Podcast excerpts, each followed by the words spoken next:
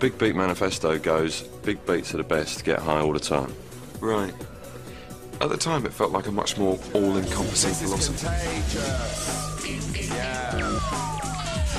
This is outrageous. This is contagious. Listen, love, just a little tip, all right? You're on the edge now, and you need to pick the right way. Because one way's heaven, and the other. Well, probably best not to think about that right now, but it's fucking horrible. Yeah? Hey everyone, my name is Sean. Laura, if you wish to continue this podcast, say continue. Continue. Hi, my name's Laura, and I like my coffee like I like my men, weak and white. How are you doing today, Laura? I'm alright, thank you. All right. Well, I'm really excited to be doing our first kind of special episode together. We finished season two, series two, excuse me, and we're on to series three. So I figured let's kind of take a break from Peep Show. Of course, I felt like we ended up watching a 90 minute Peep Show movie. Yeah, Um, very much so. but it wasn't bad. Wasn't bad. Um, we, of course, today are going to be talking about the 2007 movie The Magicians, starring David Mitchell and Robert Webb. Of course, written by Armstrong and Bain. Um, yeah, it's actually magicians, not the magicians. No, the. Oh, there you are correct. Holy shit! Yep. I have the title of this podcast episode wrong on Zencastr. yeah, it's um, but I think a lot of people made the same statement. I was googling around for it. Even some reviewers had referred to it as the magician. So I think you're fine. I think The Magicians is a, a series on Netflix now about Yeah, I think that's the, the where the confusion has come in. like 20 something magicians. So, um, well, I wanted to just kind of go ahead and jump into discussing this because I want to just try to keep this show under two hours, hopefully. Yeah, cool. Um, so real quick, I have never, I've never seen this movie. So a lot of my notes as I was taking them are kind of a combination of like genuine reactions and, um, unfortunately some of the scenes I kind of had to, I had to watch this movie like three or four times. So after, you know, like time number four, that, uh, reaction is not really there anymore. Um, Yeah, I mean, I've seen it uh, quite a few times, although I didn't see it when it first came out. Um, I saw it when it was about four years old and it was on the telly.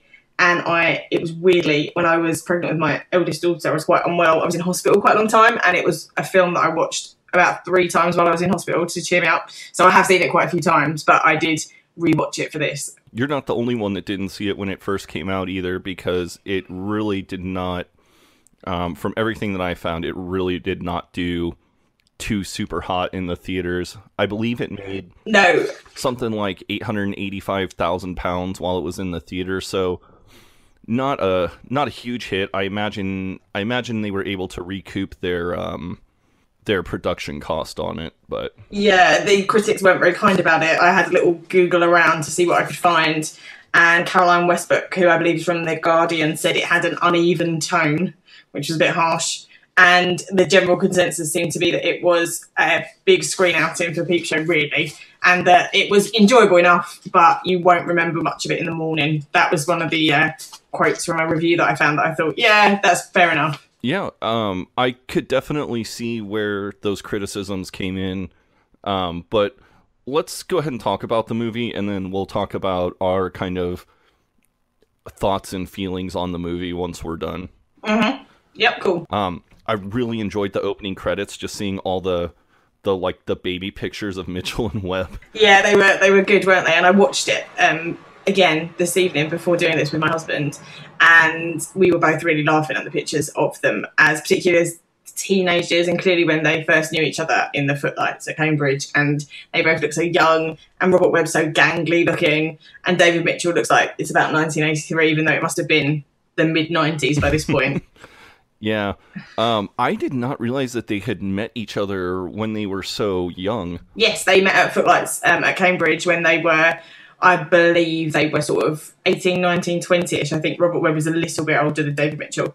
Um, but they were certainly like of university age. Yeah, that what uh Lee had told me was that they had met um doing an an audition for like Romeo and Juliet or something like that. Um I think that's right. I have read David Mitchell's autobiography and I can't remember exactly, but I think they met at what the play was, but it was at Footlights. Um, audition, and Olivia Colman was there as well. I believe she was. I seem to remember that she was doing teacher training. I think she was doing primary teacher training, but she got the bug for acting after she joined Footlights, and then obviously became an actress.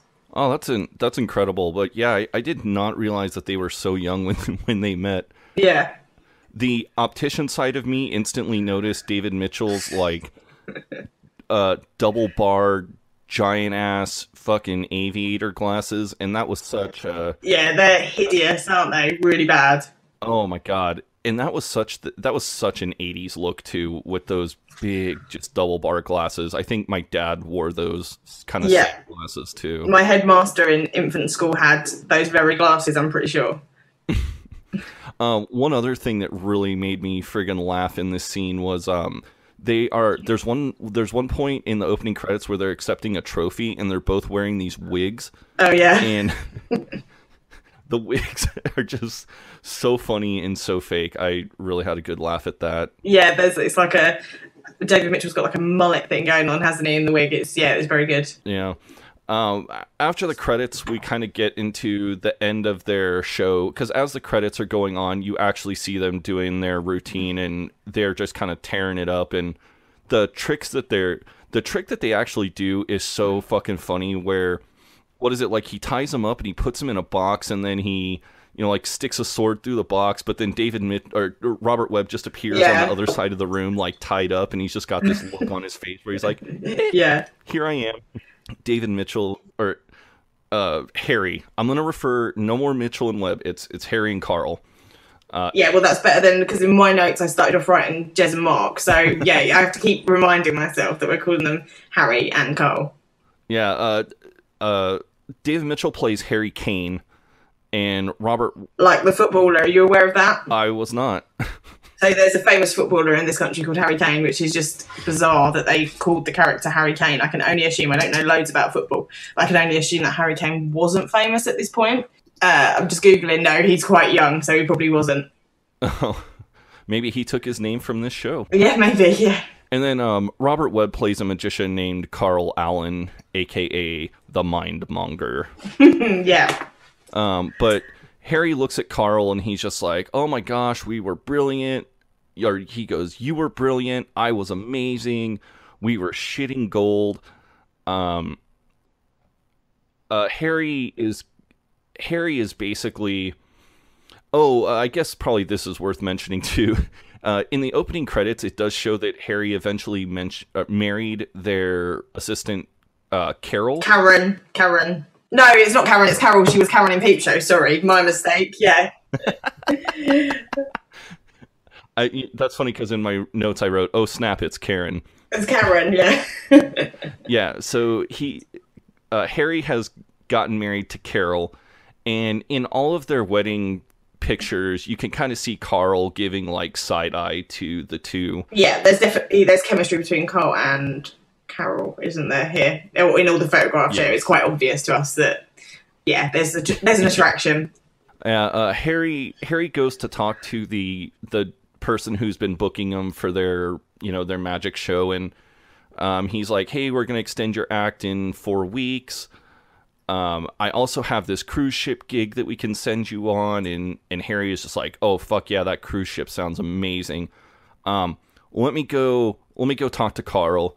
As we come back, uh, Carol is in the box that I guess you would use to like saw a woman in half because like literally just her head is sticking out. Yeah, that's what I took it to be. Yeah, uh, She's like kind of moaning, yeah, and Harry's like, "What the hell is going on here?" And then he opens the box, and there's like David Mitchell like going down on her, or excuse me, Like Robert Webb's going down on her. Yeah, excuse me, yes, fuck. There's Carl going down on her in the box, and Harry is just like, "Oh my fucking god!" as she would be. and he is yeah he is pissed um carl just basically is like look we've just got it we've just got the show to put on let's do the show and then we'll figure this out later Mm-hmm. probably infamous last words i think Yep. um as the show is going on they bring out a guillotine to do a guillotine trick with Hang on, how are you pronouncing that? Oh fuck am i pronouncing it wrong I don't know. You're not pronouncing it how I would pronounce it. Say it again. Guillotine? I would say guillotine. Guillotine. Guillotine. Okay. Yeah, uh, that might just be. I don't know. I've never heard it pronounced like that before. I'm not. I'm not just doing this now to be funny. I'm not just picking random words and telling you you're saying them wrongly. I don't know that it's all Americans, but it's definitely me. Sorry, I interrupted you. Continue. Um, no, no, you're fine. You're fine. Uh, Um, uh, so the first time I watched this, I had I was literally had no clue what was about to happen. Um, and No, me neither. I screamed. I screamed the first time I saw this, and Phil had seen it, my husband, and we were watching it in a hotel room. It was on late at night, and he was like, "Oh, we sort of switched over just as it was starting," and he was like, "Oh, this is quite good. Like, let's watch this sort of thing." And yeah, so we saw it right from the beginning, and then obviously that happened. I screamed, and he was like, "Oh yeah, ha ha." So yeah, when you've not seen it, it's quite shocking. yeah, so, so not to not to beat around the bush or anything, um, he basically decapitates his wife. um, and it's really funny because the angle that you see it from, you don't really see what happened, but you hear like a kathunk Yeah. of like a head falling into a basket, and then the audience just is like, Again, as you would be if you'd seen that, if you were in the audience. "Oh my god!" I wonder if that's ever happened. It must have. I don't know. Yeah, it probably has. Ugh, nasty. Before we really start going through the rest of this movie, I want to know because I feel like he did it on purpose. Do you feel like he did it on purpose and was a I really no, I don't feel like he did it on purpose. okay? Because I feel like I feel like that he did it on purpose because he says at one point that they had seven safety uh, mechanisms and none of the safety mechanisms worked, and I just have a hard time believing that seven safety mechanisms would would fail. I don't know. I just guess that I don't know. He seems like an honest kind of clueless guy. Maybe that's just me taking the interpretation of like Mark in Peep Show and thinking that he's like that. But he just seems like he seems like a bit of a loser that this sort of thing might happen to. Like if the seven safety mechanisms are going to fail on anyone, I feel like they would fail on Harry. So no, I don't. I don't think he did it on purpose. But maybe I'm being naive. Because I'll be honest with you, depending on if you think he killed her on purpose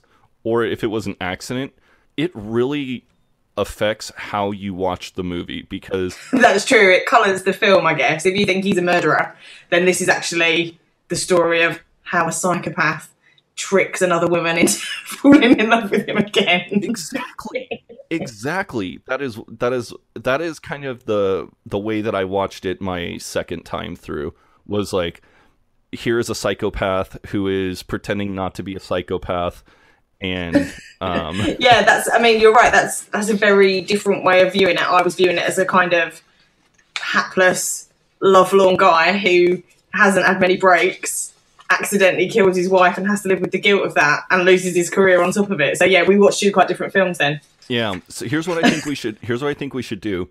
I think we should put a poll up on Twitter Uh, a poll. See to what, see what people thought. See if people agree with us. Yeah. Okay.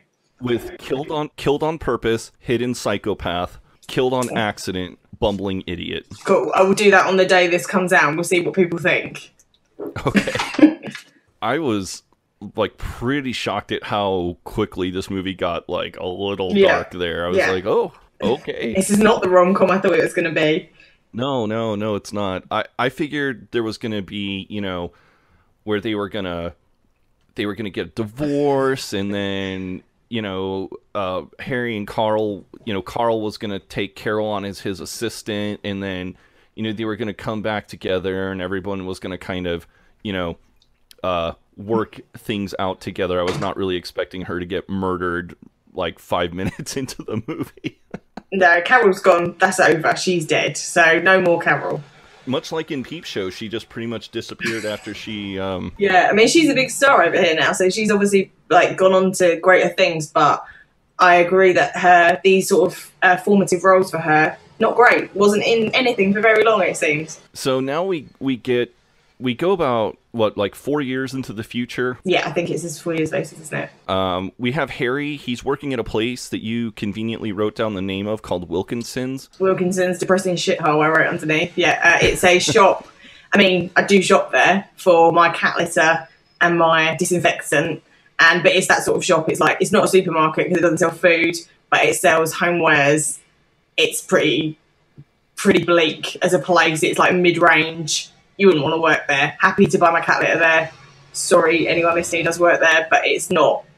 It's not your number one career choice, I would say, and I don't think Harry wants to be working there. No, Harry decides to do some magic tricks because he's selling this knife, and he's talking about all the things that it can cut through, and then he just starts sawing through his arm, much to the horror, the absolute horror of the people that he's trying to sell this knife to. So I thought that was pretty. Actually, funny. the, the first time to uh, the first time I saw it, to my absolute horror as well, because I thought he'd cut his own arm. I thought after the cutting his wife's head off, I thought, oh fucking hell, what am I watching here? David Mitchell's going to cut his own arm off in front of us, but no, it's a magic trick. And despite the fact that the t- two customers that he's working with look completely horrified, um, co uh, fellow coworker Linda looks just like completely enthralled by everything, and um, you know he's talking about how magic, uh, magic brings happiness, and this knife guarantees happiness, and um, unfortunately he is ultimately fired.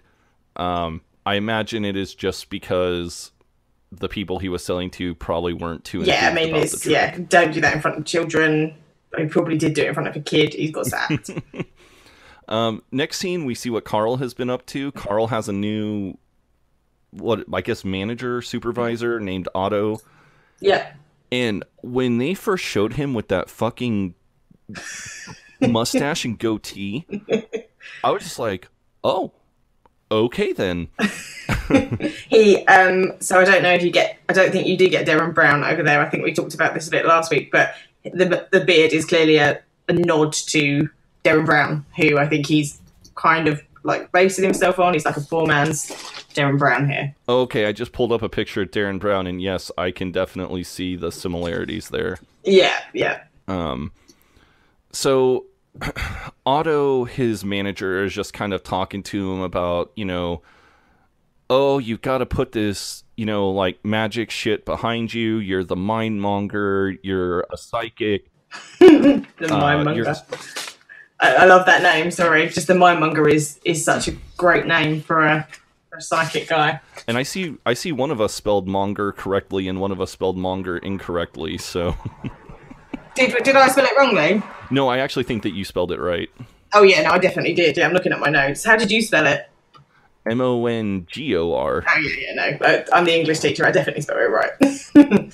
So one of the little gags in this episode that I really liked is that, or in this episode, in this scene that I liked was he's got a dove in a cage, it lets out the window. Yeah. but it's got clipped, it's got clipped wings, and it just falls to his death. And Carl is like, "That was a Poor that was a guy. stage dove. Its wings don't work." in the next scene, we have Harry, and he's at this loan office, and um, uh, this this was really like one of the first parts where I actually was like really laughing pretty hard um, because he's trying to apply for a loan and he he tells the lady that he's that's interviewing him, you know, That's Miranda Hart, by the way. She's a big deal here. oh okay, okay, I was not aware of. Yeah, she's got her own comedy series called Miranda, and I'm not a massive fan of Miranda Hart. I must say, I, I find her a tiny bit annoying, but she's a big deal. People people love her, so she went on to greater things after this as well. Oh my god, I'm just like looking at all the stuff that she's um that she's been in. Wow. Yeah, she's got like a primetime BBC One show now. Yeah, it also says that she was in the Melissa McCarthy movie Spy, which I didn't see, but Uh, I've not seen that. No. yeah. She's like really tall. That's her kind of thing. Is that she's really tall, and she goes on talk shows and talks about how she's really tall. Oh, okay. Yeah, I mean, if that's how you want your comedy, and clearly a lot of people here do, usually that's yeah, she's very popular. Oh well, that's that's good to know. But uh, Harry has this poor little scene where he was like, um, she goes, "Oh, do you mind if I ask how she died?" And and Harry's just like, "She was, uh, yeah, you know, the usual, decapitated." And then she says, doesn't she? Was that in a car accident? yeah, and he's like, "No, no, not a car accident. It was a magic accident. I I actually I actually cut her head off with a guillotine." it was a freak accident. There was seven different safety mechanisms. And then she pretty much just denies him the loan, like right then and there. yeah, she says she's writing loads of notes, isn't she? And he says, just write that I'm a standard applicant. And she's like, I am writing that. And she keeps writing. She's like, I'm writing it twice. Yes, I really enjoyed that. Just write that I'm a standard applicant line. It was very Mark line. I thought it was very. This whole bit was very Mark. Oh, I agree with you 100% that I really felt like this was the most Mark scene in the entire movie. Yeah, yeah, very Mark. Um, next, we have Otto and Carl at the TV station, and they're. Um, they're They make a Star Wars joke. Apparently, you wrote. I've written. Did not get the Star Wars joke. um, That went over my head. I've never seen Star Wars, so Well, well, what happens here is that they basically are crashing this executive meeting. Um, as they walk by the front desk to get in, the lady that's the receptionist, she goes, "Sir, I need to see your passes." And Carl does like the little hand wave, like basically in the Star Wars movies, uh, the Jedi can mind control people to kind of a limited extent, and it always takes like some sort of hand motion to do it. And so as they walk by, he's like, "You do not need to see our passes." And she's like, "I have to see your passes." Right. And then he waves his hand again, and he's like, "You have already seen our passes." so I just thought it was funny because it's quite amusing. But now I know there's an actual joke in there. Even better. I mean, and it could be just me reading too much into that. um, No, I believe you. If you if you know Star Wars, I'm sure you're right. um, I really this this little pitch scene with Otto, and he's like, he can work some serious fucking magic on your ratings. I thought was pretty funny too. Yeah, the whole bit in the in the TV studio is very funny. Yeah. Um, basically, what happens is Carl he tells the head executive, you know, think of a word, any word, and she just says dickhead, and he's like, dickhead, okay. Now, if you'll turn to the window, you will see the exact word I implemented into your brain. And she turns and looks out the window, and she sees a bridge. and there's a banner that unfurls on the bridge that says Dick Wad. Um, but pretty pretty close and Yeah, yeah. I think that's Westminster Bridge. Actually, that's like a yeah, that's like a central bridge in the middle of London. were you impressed with how close he was able to to get to that or did you just think it was more of course she's going to call him a dickhead Uh, yeah, I thought of course she's going to call him a dickhead. To be honest, yeah, there was no psychic uh, psychic ability there, was there? and basically the executives kick Carl and Otto out and as they're walking out the T-girl comes running up to them and this is when we first meet Danny and I believe that you told me that the actress that plays Danny um Andrea Riseborough Yeah, that's right. Yeah. you said that she's kind of a she's kind of hot shit right now too right Yeah, so she's um she's like she's not a comedy actress, she's more of a serious actress now. Um but she was just she's been in loads of things, but last year she was in something called National Treasure and she was um she played the daughter of the main character in that and she was amazing and um she yeah, she's she's a huge deal over here. I'm just looking to see what else she's been in. Um Oh, she was also the main female lead in the Tom Cruise movie Oblivion. Okay, well, she yeah, she was in um, Birdman, which I saw, and yeah, she's just a big deal. Like she's a she's a huge deal over here now. Oh my God, she's won a ton of awards. Uh, it says she on IMDb she's won 18 awards. Holy Christ, that's Yeah, I think she won. I was going to say I think she won the BAFTA for National Treasure, and she's yeah she's she's hot property. wow. That's that's crazy. I honestly, I'm just gonna go out. I, I'm just gonna go ahead and just plant my flag here. Danny, by far my favorite person in this entire movie. Yeah, she's very funny in it. You can. It's not surprising that she went on to be a big deal. Oh my god, she she has so many scenes where I was just laughing so hard. She, the character that she plays, I feel like that she just really just jumped both feet in and just said, "Fuck it, I'm gonna do this." Yeah, yeah, she's really really good. Oh, let's see. So Otto is a little annoyed with Carl for kind of hitting on the T girl, especially because you know the T girl doesn't really have any proper any power. Yeah, she's um, she says doesn't he something like, "Oh, are you going to be on that game show where you you become a TV executive for a day or something?" Like he's got no time for it whatsoever.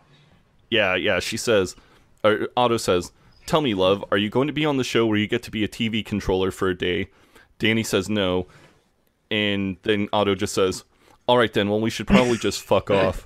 I really enjoyed here as well, by the way, that um, that Carl says something about a factoid, which is a um, so on Radio 2, which is like the radio station for the middle aged over here, um, it's like a mixture of music and talk. There's a DJ called Steve Wright who does a show in the afternoon. And one of the sections on his show is Factoids, where he shares factoids about, and I've just gone onto the Radio 2 in the afternoon page, and the top factoid is Arctica was once home to six foot seven penguins. So they're the kind of factoids that he comes out with. So I really enjoyed that Carl used the expression factoid there. Yeah, he says the average person only uses 1% of their mind, but someone like me uses 17%. Yeah. And Danny is just great factoid. Yeah, Danny is just she is like fucking impressed with that. She's She's in fraud, isn't she? Do you think that Danny is a moron or is she just hopelessly naive? I look at her as a person who really believes probably in like the afterlife, in ghosts, things of that nature. So because she believes so hard in something like that, she is just willing to kind of believe that that Carl can do all the things he says that he can do. I think she's probably just a really nice person. That's kind of my thoughts about her that she's a nice person and she, yeah, she wants to think the best in people. She doesn't want to think that he's just a charlatan. Yeah, and well, we'll get Yeah. to that later, but um, yeah, I mean, I think that she is just. I, I think it's like you said, she's just gen- genuinely a good person, and then wants you know it, but really believes that that he does the things that he says he can do. Yeah. Um, so now we get Harry at Davenport's magic store, and I wanted to talk to to you about Davenport's magic store. I- know that I know that last week we talked about my honeymoon where I found the magic store. Yeah. Did we talk about that on the podcast or did we talk about that off air? Ooh, I can't remember actually. I think it might have been off air. Okay. So, in case it was on the podcast and I just don't remember, I'll just give you basically the cliff notes. I'll give the uh, the listeners the cliff notes version. Yeah. On my honeymoon, we were in a small town in the middle of Arkansas.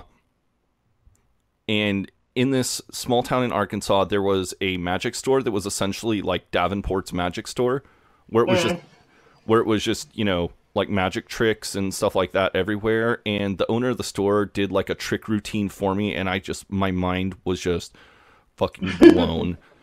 and really, ever since then, I have fallen in love with magic, and I have I bought a book on on how to do card tricks, and there's some card tricks that I can do at my job. I actually keep decks of cards with me, uh, and I use it kind of as an icebreaker Right. to do just like little cheat magic Right. tricks for people. Cool. So, um, Davenport's really like made me smile because it really made me remember the little magic store in Eureka Springs that sparked my love of magic. It's nice that there's somewhere like that in America because I thought it was a peculiarly British thing, but it's it's nice that it's not. So yeah. I actually don't know if the place is still open or not. I'm kind of scared to Google it. you don't want to find out it's gone. Yeah, I'm sure it's probably closed. Nope, still open. Oh, good, good. I'm glad. Yes. So this is a really funny scene, isn't it? And the um, Harry's just he's trying to like persuade the owner of the magic shop to give Oh. him a job of some description. I felt so bad for him in this scene Yeah. where he's he's you know I could dem a few tricks, be somewhat of an attraction, and and Mr. Davenport just kind of just kind of shoots him down. And he says, "Yeah, you could be an attraction, but not in a good way, Harry." Yeah, he he talks about, you know, I know that you're safe. I know that you're a safe magician and it was just a freak accident, but you know, it's you know, nobody wants to see the guy that murdered his wife. See, I don't think that's true. I think that there would be an audience for that. I do think they would. Uh, it would attract an audience. It's like it's tasteless, but I think they could make a lot of money off the back of it. So maybe Mr. Davenport's not got his best thinking hat on business wise there. No, I completely agree with you because the attraction would be is he going to do it again? Exactly. You know, every time he breaks out brings out the guillotine, it's like, "Oh shit, is he going to decapitate his wife again or his assistant again?" Exactly. Assistant. Exactly. Yeah, I think you could make a lot of money off the back of that. So Mr. Davenport, stupid. Yeah, uh, Mr. Davenport says that there's a person looking for cold readers for a psychic line. Are you familiar with what cold reading is? Yes. So um, yes, cold reading for anyone that doesn't know is when you sort of fish for information based on things someone says or things they're wearing or the way they act in order to pretend to be psychic. Exactly. Um, a lot of a lot of so a lot of quote unquote mediums are basically just people who are extremely good at cold reading. Yeah. Um, you start off with just kind of general. Well, there's a scene where they actually kind of show like a cold reading, and we'll talk about that more. I feel like we're saying we'll talk about that later, but I, I tell you what, I've got a good anecdote actually, which is that I've got an aunt who is actually a, I say genuine psychic. She is a psychic. That is what she works as. Um, and I'm not saying anything she doesn't know. She knows that I'm skeptical about it, but she wholeheartedly believes that she can contact the dead, and that is what she does for a living. interesting. Yeah. So she is. She's my dad's half sister. She's much younger than my dad, and she actually goes around the country to psychic events doing psychic things. Have you ever had her give you a reading? she when I was about 16, she did say something to me that did later come true, but I would say that that was that could have happened to anyone. She's never given me an actual reading. I don't know. I, I'm I'm very much on the side of being very skeptical about this sort of thing. I'm not I'm an atheist. I don't really believe in an afterlife and such and such, but I do also believe that she's not faking. She believes what she believes is that she can do it. Whether or not that is true is up for debate, but I don't think that she's a charlatan in the sense that she's cold reading people. She definitely thinks there's something going on.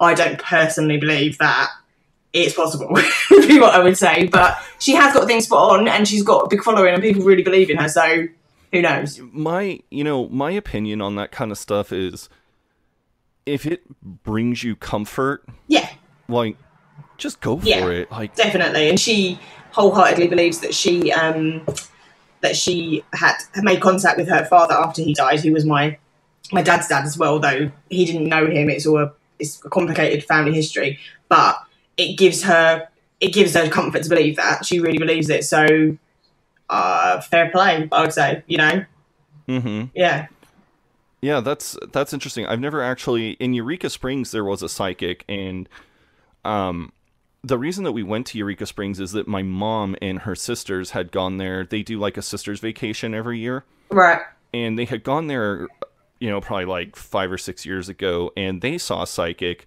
and the psychic um I don't remember exactly what the psychic said, but it was something about me. right, I'm trying to think if it ended up coming true later on. I, I don't I don't remember exactly what had happened, but when we were in Eureka Springs, I actually wanted to go see the psychic. right, yeah, Um, but unfortunately, she was closed on the weekend, or it was something weird like that. She was closed on the weekend, or um, she was just not in, and while we were there, and so we never got to go see the psychic. But I was I was a little bummed about that. Yeah, I mean, it would be interesting. Like my sister-in-law, she, um, so my husband's sister, she really believes in it, and she goes to like psychic nights and stuff. And she's not affiliated with my aunt, who's a psychic. They're different sides of the family. But my sister-in-law, who's majorly into it, like she really believes in it. And she came home once and said she'd spoken to their granddad, and my husband was like, "Yeah, he did." Um, but she, you know, she believes in it, and you know, who's who's to say? I suppose it's not something I personally think I believe in, but there's maybe more going on under the surface than we know. But I think it's fair to say that Carl has absolutely no psychic ability in this Oh, film. a hundred percent, yeah. yeah, there's no. This is not exploring that side of psychic life. This No, is exploring no, the more charlatan side of psychic life. Yeah, exactly. Yeah, definitely the more charlatan side, like yeah, you said. yeah. um, Mr. Davenport, as he's writing down the phone number for the guy who's looking for cold readers, um, as Harry flips it over, he sees that there's a contest called the Magic Shield Mhm. Award, and he's like, "Okay, I know what I'm gonna do. Twenty thousand pound prize. Fuck yeah, let's go for it." Yep, seems fair enough. He knows he's good at magic. He needs he needs twenty grand. Why not? Um, what did you think of his apartment? So I've written, why is this like like a seventies bachelor pad? It looks like something out of the Likely Lads. It is. It's it's really anachronistic. It, it's it's it's all brown, isn't it? And very seventies. for a guy who's allegedly having money problems, like I can't even imagine what the rent on that place must have been. No, it's like um. that was a nice looking It was place. it was very nice, albeit a bit seventies, but it was it was big and it was a bit habitat like the shop habitat that is expensive. That everything was decked out in that. So I agree with you. That was a bit out of place. um, Linda, Linda is there. Linda has a, a one sorry, let me start over again. Linda is there as well. One of Linda's little character traits that I love is her sense of humor. I don't know. Did you? Yeah. Did you? She's very funny. And I, do you know Spaced, where um, the program where Jessica Hynes found her found fame? Are you familiar with it? I'm not. So this this part that she plays is very like the part she plays in Spaced Daisy, who's like a kind of sort of sarcastic, like slightly edgy millennial before they were millennials, I suppose. She's a in, in Spaced. She's a bit more of a slacker than than Linda is, but it's quite a similar part. And yeah, I agree that her sense of humor is very endearing in this role. Yeah, she she tells uh, Harry asks if she wants coffee and how she likes her coffee, and she says, "I like I co- I like my coffee weak and white, like I like my men." Yeah, that's a great line. Really laughed at that. Yeah, and then he comes out and he says, "Oh, I bet you say that to all the people whose flat you've gone to." And then he immediately is like, "Oh my god, oh my god, I made such a terrible joke." And he starts trying to explain the joke to her and she's just like, "You know, fucking relax. Relax." She, she's pretty cool, isn't she, as well? Like throughout all of, I was going to say Mark's neuroses, throughout all of Harry's neuroses throughout this film, she's just like, nah, chill out, it's fine. So yeah, yeah, that was. This is very similar to the kind of things that go on with uh, Mark and with or Harry in this, Mark and Harry in this film. Yeah, yeah.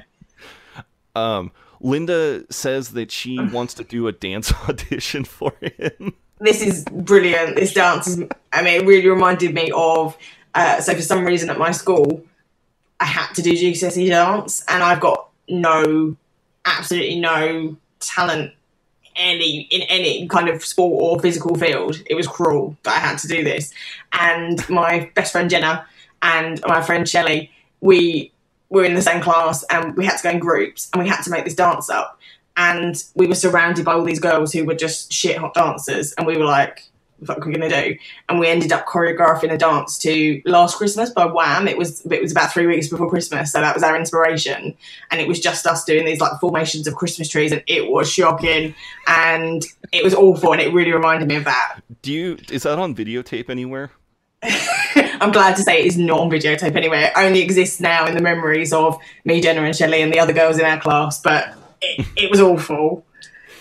um as she's doing this this dance that is both awesome and horrible uh david mitchell's face we get kind of the mark like disgusted look on his face Yeah, it's really good. It's really good. oh did we mention the song that she's dancing to she's dancing to gay bar by electric six which is not a song And I've written in my notes, this was such a tune. I'd forgotten what an absolute tune this was.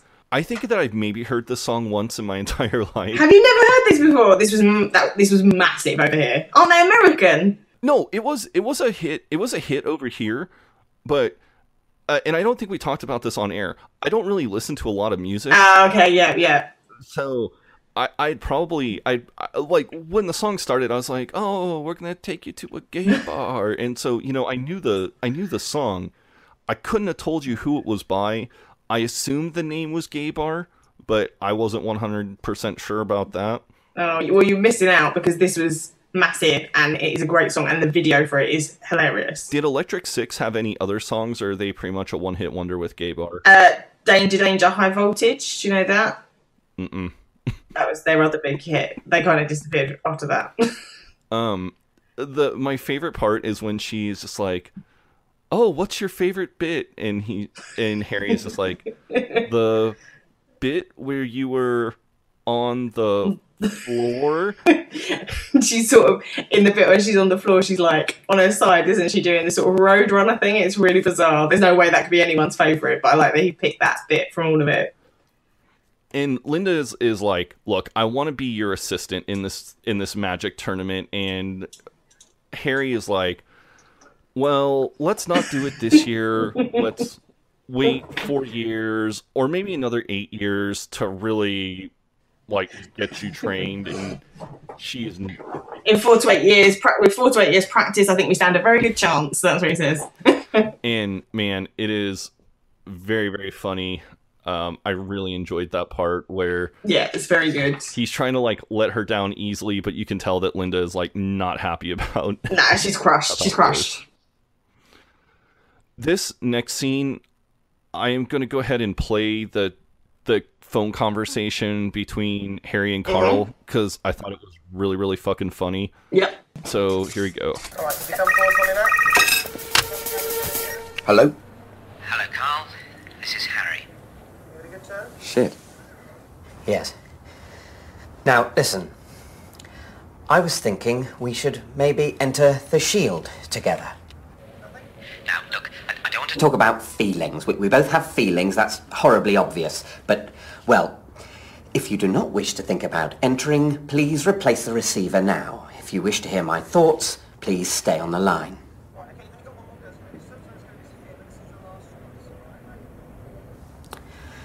Okay, it would be strictly business. In, win, split the money, goodbye.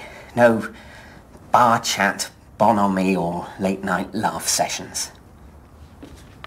If you're interested, please state the word interested. at this point. Interested. Good. Then I was thinking for the prelims we could do the cut-down routine, the 10 minuter. If you're on board, please state, see you there, Harry, and we will see each other there.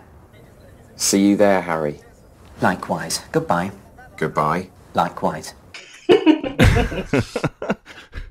Oh, oh man, I love that when he's just like, no bar chat, bona me, which I had to ask you what that fucking means, or late night last sessions. If interested, please state the word interested at this point. It's just it's really really well done as well. Like they both the look on um, Robert Webb's face while it's going on is perfect. hmm I like that. I like that Harry wrote everything down on. Little cards still, yeah. You know, it's like those YouTube videos where like the people play like the sad music and they hold the cards up and they just keep flipping them off one by one.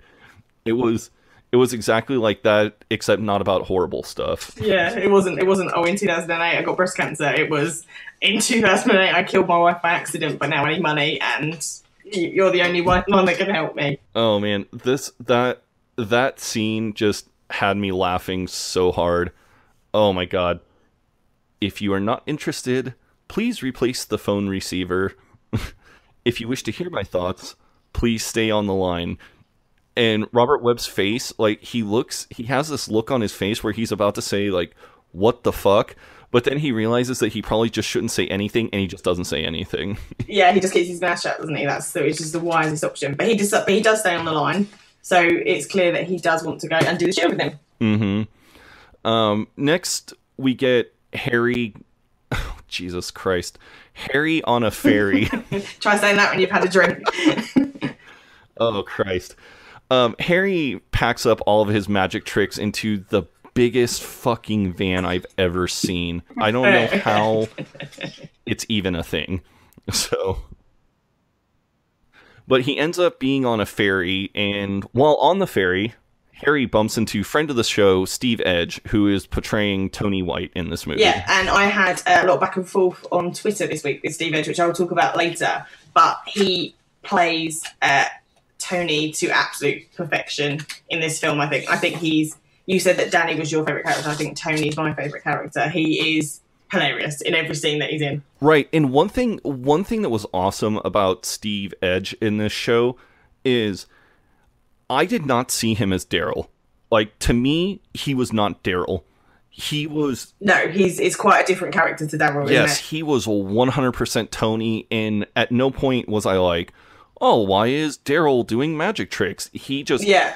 he's uh, such a completely different character from Daryl, so it was kind of refreshing that he was one of the few characters in this where I wasn't like, "Oh, why is so and so doing such and such thing?" Yeah, and I know him um, from Phoenix Nights, which I know that you've not seen, but he, um, I'm not sure if that's where he made his name. I'm going to say it was, or certainly where I first came to know him. And again, he plays Alan in uh, Phoenix Nights, and it's quite a different character to Alan as well. So props to Steve Edge for for managing to, like you say, bring a bit of uniqueness to Tony in a film that otherwise sometimes doesn't have that uniqueness. A lot of the characters are like, okay, I've, I've seen that before, but Tony definitely I haven't. and and I don't know what the fuck he was talking to this cashier about, but uh, he was he's talking about his god damn it. Uh fuck. He's talking about his jizz to the this poor like cashier and he's saying like third day loads of jizz, second day less jizz, uh or uh, first day loads, second not as much, third day none at all, or just I don't even fucking know what he's talking about. I couldn't. No, he's just he's generally just talking about the amount of jizz at different points where he's we assume had sex qu- in quick succession. But it, I've just written in my notes jizz chat grim. That's that's really that sums it up. I think. Oh yeah, and Harry sees uh, Tony sees Harry, and they kind of start, you know, um, you know, st- you can tell that they have been friends or at least professional acquaintances in the past, and this is also the first time. Yeah, they've known each other for a few years. I think. Mhm. This is also the first time that we hear about Harry's fear of flying. He's not scared; he's just never done it. yeah, so Tony, so Tony says, doesn't he? Why like? I can't remember exactly what he says, but the implication is like, Jesus, like, why are you on the ferry with the pobs? And uh, he, which makes us think, is Tony down on his luck? Number one, um, but also, you like you say, introduces us to the idea that Harry's scared of flying, and he says, "I don't like to fly," which may or may not be true, as I've never actually flown. Which I kind of identify with actually, because I'm not sure. I'm not sure if it's different for you as an American because obviously you've got to fly to get across the country and stuff. I don't mind flying, but it's not it's not my number one thing to do, and I think that's probably the case for a lot of Brits. It's I wouldn't choose to do it. Probably be just because I've done it so much. Not that I'm like, you know, Mr. World Traveler or anything. Um, flying is not really a big deal. I mean, the hardest part about flying is getting on the fucking plane because every airport in America is laid out differently. Right? Yeah. You basically are getting like full rectal searches every time you get on a plane. So that's the hard part. Right. Okay. Yeah. Yeah. I just I don't know. It's especially being where we are. I think and being in London and having I've grown up at a time where we've had the Eurostar, so I've always gone to, or not always, but generally, if I've gone to France, I've always gone on the train. And you can get, I've been to loads of places across Europe on the train and by ferry and by road. And therefore, maybe it's just the way I grew up traveling around Europe as a kid and going on holiday. But planes, I- haven't done it that much, probably in comparison to you. And I just, not a massive fan. I'll do it, but I wouldn't choose to. Hmm Um, is the uh, is the hovercraft still around? Uh, I do think they are a thing, but I've never been on one. Oh, when my family went when we went to France on our our Brit- British vacation that I've talked to you about Mm. before, I was fucking elated because we got to go on the hovercraft, and I was so excited to go on the hovercraft. Yeah, and I do know that it's a thing, but I haven't ever been on it. we took the cat one of the catamarans back, and I just I just remember I just got so seasick that it was it was like a shitty experience. Um, the other thing that I like that Tony does in this scene is he basically is just he just it goes up to random women and he's just like, "Suck on my wand, it's magic."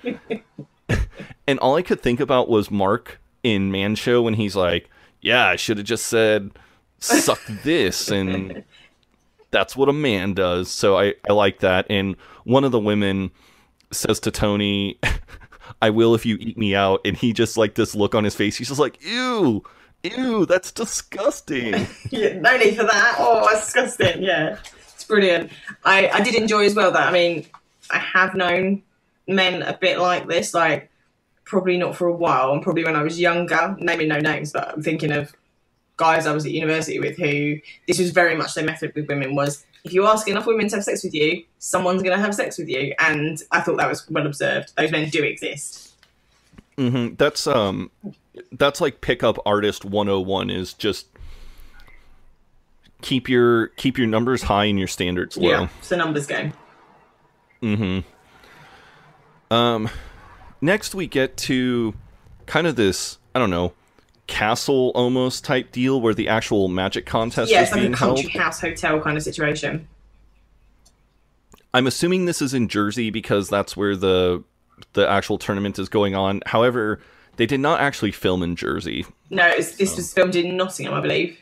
Also, what country is Jersey in? So Jersey is in it's part of Britain, but it's not mainland. It's it's much closer to France than it is to Britain. So it belongs to us, but it's a little island near France. There's uh, uh, in the scene there's all these people just doing various magic tricks, and I was just like giddy because, like I said, I just love magic.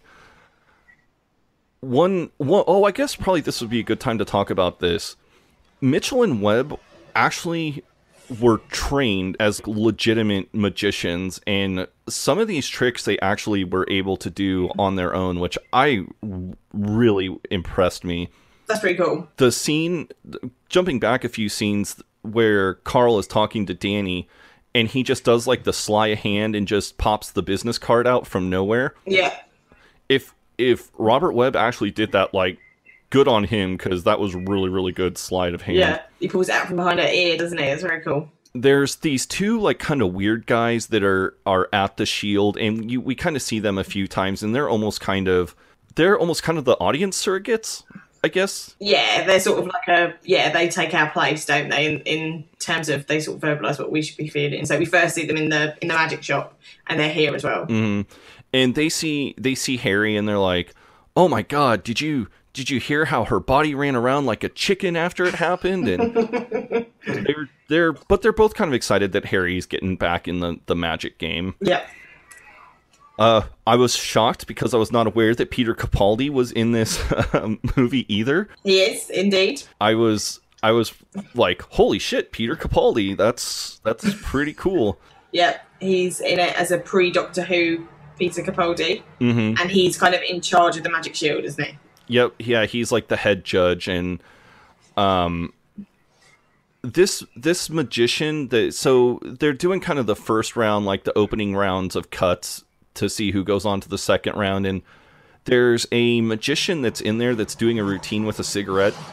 Um, wikipedia actually whoever did the wikipedia page for magicians like i'm just going to give you some applause right now because it was very very thorough so i'm happy to be able to sound smart and tell you who some of these people are but i'll be honest really it was just wikipedia um, the magician who's doing the routine at that point his name is pat page and he was one of britain's leading magicians and he died roughly three years after this movie but I like the little routine he does with the cigarette. He just pulls it, you know, makes the cigarette appear out of nowhere, makes the fire appear out of nowhere, lights the cigarette.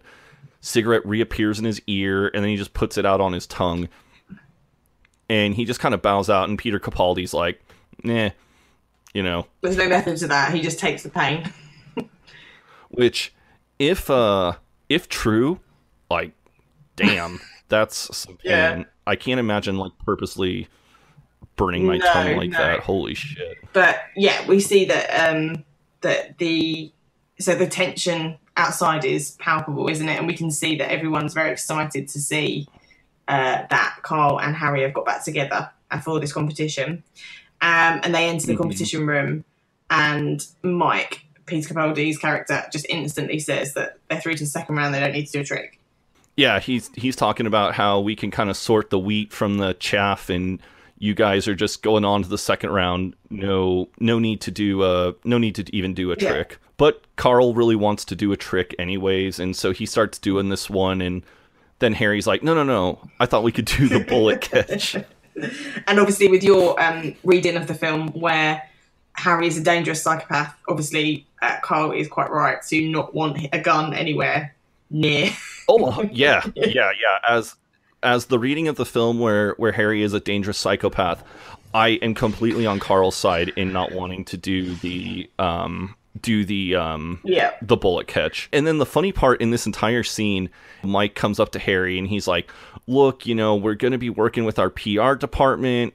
Um, we're going to try to min- minimize the damage from um you know, from the wife decapitation, and we think we could make this a good thing. And the entire time this scene is going on, Harry is waving around like a big fucking gun. Yeah. It's like basically Dirty Harry's revolver from the Dirty Harry Yeah. movies, where it's just a big, big gun. And I'm sure some gun person out there is going to be like, well, actually, that's a Mark 17 revolver. I don't know shit about guns, so I don't know what kind of gun it is. It's a big ass gun. No, it's just a scary gun. It's a war gun, to quote Show. I also like when the two idiots are talking about the first time Harry and Carl meet each other, and they're like, "It's like Israel and Palestine." Entering into a magic show. yeah, that's really funny.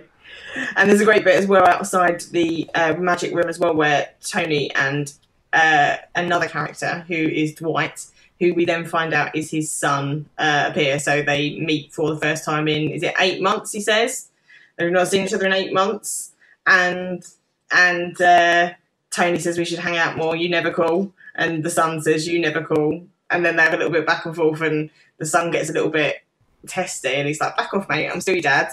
Uh, and the chemistry between them is really, really good. The son is played by um, Rasmus Hardiker, who is in Lead Balloon, which I don't know if you're familiar with, but that was a comedy over here on BBC Four. Um, that was had it starred. It was written and written by and starred Jack Dee. And uh, Rasmus Hardiker is in that as the boyfriend of his daughter, and he's brilliant in that, and he's very good in this film as well. Uh, it's it's funny that you bring that up because I actually had to look on IMDb because I literally could not understand what Steve Edge said his name was. Right. So I had to look up on IMDb to see what his actual name was. Um, so I did see his name was Rasmus Hardiker, but I had no idea that he was in you know anything else. Yeah, he. I'm not sure what else he's been in other than that, but I know him from Lead Balloon, um, and he is brilliant in that. He is, um, like I say, he plays the lead character's daughter's boyfriend, and he's like a stoner, slacker, waste of space, and he's he's just brilliant in it. I could see he's got that look to play that kind of character. Yeah, Ben, that's his name, um, and he's yeah he plays Ben really well, and him and Jack Dee really um, play off each other well, and he plays off Steve Edge brilliantly here as well. They do. They they play off each other really well. This and the scene basically ends with Harry and Carl each announcing that they're going to go solo. Yep. And they're going to enter the you know contest Alone. individually. Yeah. So now we start to see kind of them both designing their first round tricks. Um, Otto and Carl are at the beach, and Carl wants to do a trick called Mr. Potato Head. Um, um, Otto wants him to do it either in a tree, in a pond, or buried up into his neck in sand. And he mentions David Blaine, doesn't he? Who I'd completely forgotten about. I was like, oh yeah, that was a thing that people enjoyed for a while. Yeah. Um, Robert, and I think we mentioned this earlier. Uh, Robert Webb was buried in sand and was really buried in sand, and he hated it and could only be in buried in in the sand for 30 minutes at a time before he started to kind of get like panic attack Panic. Yeah. which i don't blame him because it sounds fucking horrific Yeah, yeah, I wouldn't like that. um, he asks Otto what he's going to do for food, and Otto says, You don't need food. You are living off your brain. um, now we see Harry, and he is back in his trick van, but Linda has just kind of shown up out of nowhere. I really enjoy this part where he's like, You're so brave for flying. And she's like, Oh, it's no big deal. And he's like, But you're so brave. Thousands of feet up in the thin air. yeah. Yeah. Um, Linda just kind of pretty much goes straight for the gist of things, and she's like, "Oh, you must have been pretty desperate to call me," and he's like, "No, no, not at all." And she's like, "It's okay, I know that." She's like, "I won't do the dance." Okay, well, I'll do it a bit. And then she says, I might do the dance a bit when you're not looking. And then she's like, "I'm just kidding. I'm not going to do the dance." But I really enjoyed that part.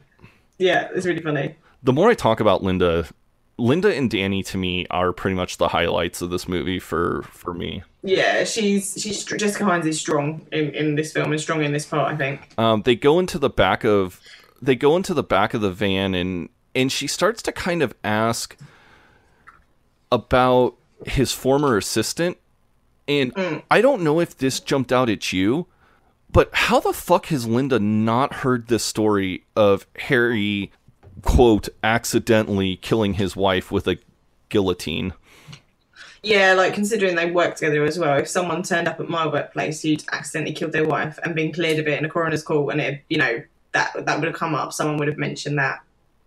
mhm I can't believe that Wilkinson's isn't a hotbed of gossip. I'm sure it would have come out. Oh, right. E- And even if she, even if she had zero interest, well, obviously she knows that he's a magician, right? Yeah, exactly. Yeah. So I feel like that this I feel like that if this story actually happened that it would have been everywhere. Yeah. My my only thought is that maybe since it happened 4 years ago, she had heard about it, but maybe couldn't remember which magician it was, etc., etc. forgotten. Yeah, yeah. She finds the he's trying to like, you know, oh, we're gonna do this trick with magic squeeze balls or something like that, and she sees the guillotine and she's like, oh, let's do the guillotine trick, and he's like, no, I don't want to, don't want to do it here, and um, she is like, Harry, I didn't fly out all this way to not win. Like, we're gonna win, and where are we gonna? I can't remember exactly how she gets there, but she's like, "Where are we gonna fuck them, Harry?" And Harry's just like, "In in the auditorium," and she's like, "No, no, Harry, in the arse, right in the arse. Say it." And he's just like, "We are going to fuck them in the arse," and he- and she's like, "Yeah." that that part really Yeah, really cracked me up. So we move into a, a dinner party now with Carl and Otto, and um, I think it's like a dinner for the contestants. And Danny just shows up out of nowhere, and Carl says they've been texting each other. Yeah, Otto is like, "Oh my god, she's a stalker. She's, you know, a stalker. You shouldn't talk to her. Like that's crazy that she came all this way out here. You know, she's gross. Don't talk to her. She probably keeps poo in her handbag." It's a very Jez line. It made me think of like when he calls, um, oh, is it in the one with the crystal skulls where he says he calls, he says he writes, he, he draws mean cartoons about you and wraps in sausage meat and calls you sausage muncher. It was a very kind of uh, Jez line there. I thought that Otto used. um, Carl goes to pretty much talk to Danny, and this scene, holy Christ, sorry, this scene, holy Christ, was really really funny. Yeah, so she completely believes in him as a psychic, doesn't she? At this point, and she says, uh, oh, "Oh no, it's Carl who says, would you like a drink?" And she says, "Oh my god, that's so freaky. You knew exactly what I was thinking."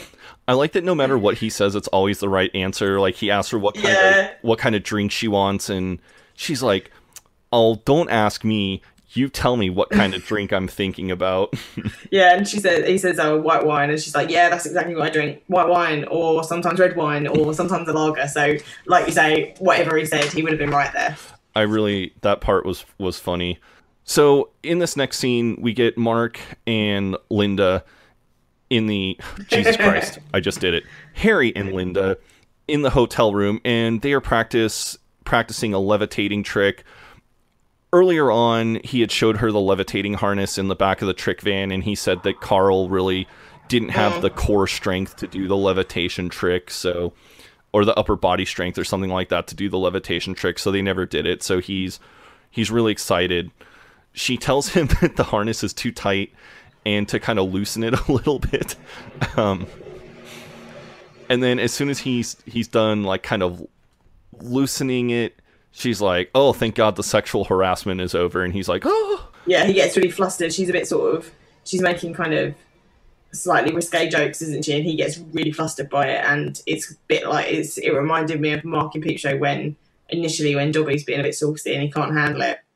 as he's trying to like loosen her harness too, she's also, you know, oh, tell me about your assistant. Oh, you married her. Oh, you're married. Oh, you're, you know, she just kind of keeps pumping him for information about his former assistant.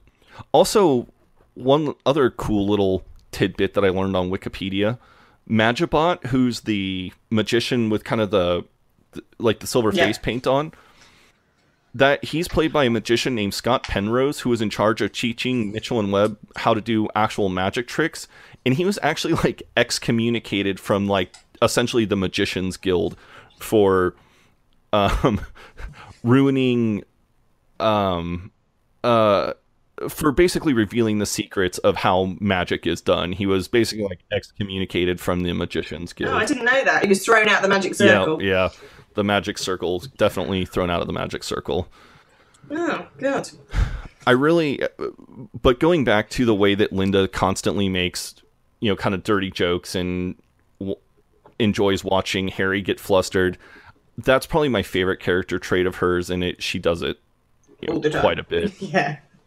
So we go into the convention hall now where people they're doing like the tricks and Harry and Linda are together, and Linda's really excited, isn't she? She's really loving all the different tricks and Oh my god. I loved all these tricks too. This this scene was honestly probably one of my favorite scenes in this entire episode, just from a pure like magic geek perspective. I love this scene so much. I was just like, I would go to this convention yeah, in a and she's really like she's child, got a childlike wonder about it, hasn't she? She's very wide eyed about everything. and um, and Dwight is trying to do a trick called the Flowers of Love, and Tony's giving him a really hard time about it. And once again, the chemistry between those two is really really good. It's really funny, and Tony's really impressed by the trick and wants to know how it's done. But Dwight just says, look, he made up the mechanism, and he's not going to tell him. Um, and Linda's really impressed with the trick, and Oh, yeah. like she's really wide eyed and can't believe it's you know not magic. And um, I'll be honest, I was fucking impressed with this trick too. I wonder if it is a known trick or if someone came up with it for the film. I don't know. I'm sh- I'm sure this is. I mean, vanishing flowers is probably you know ma- magic 101. Yeah. I'll have to ask my downstairs neighbor because he is a magician, and I sometimes talk to him about magic and stuff like that. So I'll I'll ask him if this is a known trick. That sounds cool. He'll know. Yeah. And um, Dwight said, um, no, sorry, Tony says that it's something like he learned everything, everything he knows he learned from me. And Dwight says, the only thing I learned from you is how to be a selfish shit. And, That was really funny. and it's really good. And like the bitterness is real there. Yes. Tony then kind of starts hitting on Linda, and he's like, "Oh, you know, all the rumors are true, Oh, yeah. except the except the one about him sucking off a duck, Yeah. which I initially thought he said dog, and so every time that I've listened to this, I thought he said dog, which made the next joke joke where he tossed up a bunch of feathers right in Linda's face make zero sense to me. like I had no idea what was going on there, but then once you Yeah. correctly And he definitely says, yeah, he definitely says duck, but I'm prepared to accept that Steve just got a very strong accent in this. So we are back at the beach now, and um, so if it sounds like we're doing this again, I don't know why it sounds like we're doing this again. So we'll try to be enthusiastic about the next. we'll try to be enthusiastic about the next 15, 20 minutes of this. Uh, but if the next like 20 minutes we sound a little unenthused, it's because we had a little Recording issues. we had a little recording issue. Um, so we're at the beach where Carl is going to be buried up to his neck in his in, in in sand, and Carl's like really concerned about how deep he's going to be buried in the sand. like there's this backhoe. Yeah, understandably. Yeah, there's this backhoe just digging out like a, a really deep pile of sand, and while he's kind of talking about this, Otto is on the phone with a TV executive, and they're just kind of talking about how they're going to be live streaming the trick and how the TV executive wants Carl's face to be the face of the network or and um, and he's Carl's really excited about this, and he says, "You've made them want my face, you're the bloody king." And um, Otto takes this the wrong way, doesn't he? He thinks that there's he takes. I mean, he takes any attention from Carl the wrong way because he, he gets too enthusiastic about it, but he gets really enthusiastic about this piece of attention. Right, and um, but one of the, of course, one of the downsides to this is that the meeting with the executives is tonight. Carl also has a date with Danny tonight. Yeah, he's arranged that already. Um, and Otto just tells him that he has to cancel it. and and Carl's like, "Oh, of course I'll, of course I will," and I don't even have to think twice about it. And Otto is like, "Yeah, well, you shouldn't have to think twice about it." And he's just like, "Yeah, I, Well, I'm not. yeah. I'm not." And Oh yeah, and then that's when Otto says that he um he says you and me we're the team, having a laugh, having a kiss, and Carl just looks at him like the fuck. He obviously does not feel this way about Otto, um, in any way. yeah, and and Carl just looks at Otto and he's like, "Oh, well, that was an accident." And Otto's like, "Well, we've had a lot of accidents then." And does he say something about like, oh, what about we're in a taxi and our legs touch or something? And it's clear that he's just taking any any tiny any tiny bit of attention from Carl to mean that he loves him. Yeah, it's really f- this this little. The first time that I was watching this, I was like, "Oh, well, was not expecting this to be the direction that this storyline was going." no. well, oh, okay. Yeah. So it's quite clear that Otto is in love with Carl now. in the next scene, we have Harry in the bathroom doing a whittle.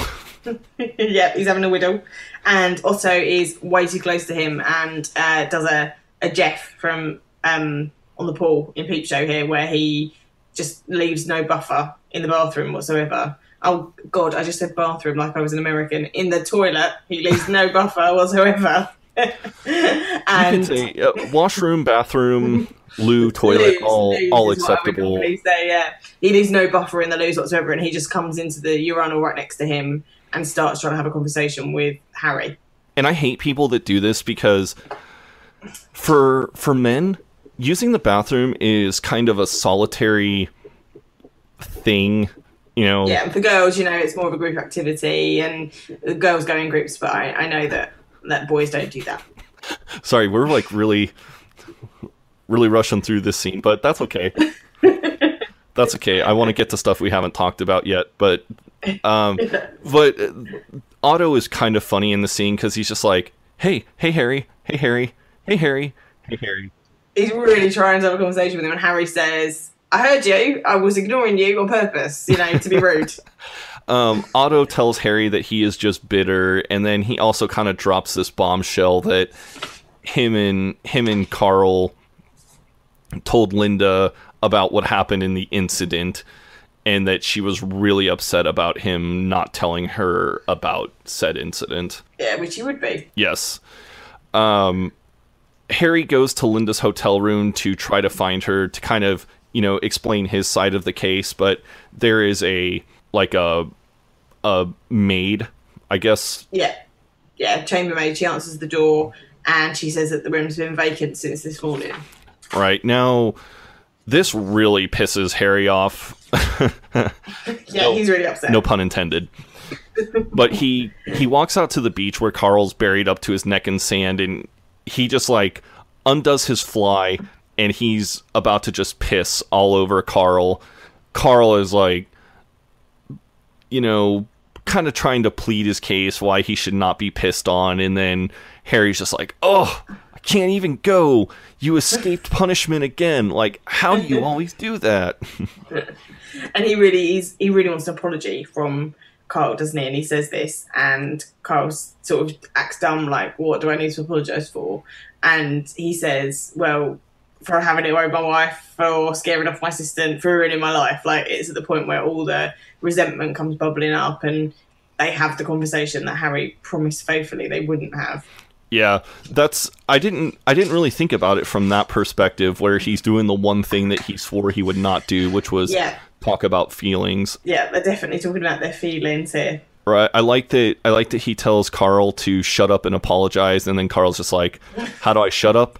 How can I do that? Yeah, how can I shut up and apologise? Has Sadie ever done that to you? Yeah, that's a, that would be something that my three-year-old daughter would very much do. She'd pick up on the yeah inconsistencies in what I was saying. So that tells you the mentality of Carl. Uh, that's like it's you know like when you tell somebody like hurry up and wait. Yeah, yeah, Um, so Harry decides that he has got to get to London to find Linda. So he leaves the beach and he gets in a cab and he's asking the cabbie, you know, is there no super fast hydrofoil? Is there a catamaran? It's just a plane, right? yeah. There's no other option for him, and I think this is my favourite bit in the whole film, and certainly the bit that stayed sort of stuck out in my memory when I was thinking about it, when I was talking about it, and I the people that I canvassed um, in the JLB group and on Facebook, and people that I spoke to generally about the film, all remembered this bit where he is absolutely terrified of getting on a plane and completely freaks out. yeah, when he's on the plane, April. Oh, from Peep Show, from uh, from University Challenge, yeah. Yeah, she like the middle passenger and David Mitchell's face is just so goddamn funny in the scene because he's like sweating and his eyes are like bugging out and he just looks so scared. Yeah, he's sweaty and terrified. and and April's like, "Oh, would you would you like a piece of gum? It can help with the air pressure." And he's just like, he just looks at her and the first thing he says is, "I chopped my wife's head off," and she's just like, Oh, okay. "Oh, okay, yeah, yeah." And he's like, "If this plane crashes, it's gonna be all my fault."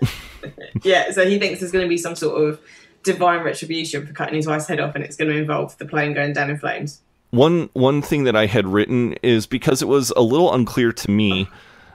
if he actually got off the plane at this point and then just took a cab to London. However, I was not aware that Jersey was an island, so you you have cab to London circled with a little note that said couldn't be a couldn't be a taxi, it's an island, you wanker. yeah, so Jersey is an island and he would have had to take a plane, but he's got off the plane at the other end and he gets in a cab to Linda's house. There's a little like throwaway line where he has where he's like, "Oh, thanks for driving so fast. Maybe you should go back and check on that dog." yeah, that's really funny. but as he gets out to go ring Linda's doorbell, Linda actually beats him to the punch and just rings him on the phone and she's like, "Hey, where are you? You know, we've only got 2 hours before it's our time to be on stage." And he's like, Yeah, and he pretends, doesn't he, to he doesn't want to let her know that he's freaked out and gone to London, so he pretends to um, be in a solarium. Oh yeah, so he um, pretends to he's pretending, isn't he, that he's in or he needs to go to the solarium, and she's like, "But we need to practice now," and it's like. No, we're. I, I, will not, I will not move on this. I need to go to the solarium. right? And then this this next part i really like too because he jumps back on a plane to go go back and he's still again you know just completely shaken about doing the the plane flight. And if anything, this is is funnier, I think, than the first plane scene because he's like he like twice as terrified. Being obviously going on the plane once has not shaken his conviction that flying is terrible, and he um he is talking. He's sitting next to a man this time, isn't he? He's he's jabbering away to him. yeah there's because there's a announcement over the pa where it's like could mr smith please make himself known and in harry's head that's just code he says that they he used to work at a supermarket we'd play la cucaracha if there was a fire i'm telling you that's code we are all going to die and he's doing like scared whispering and he's yeah he's sort of trying to keep his voice down but it's not working because he's sort of shout whispering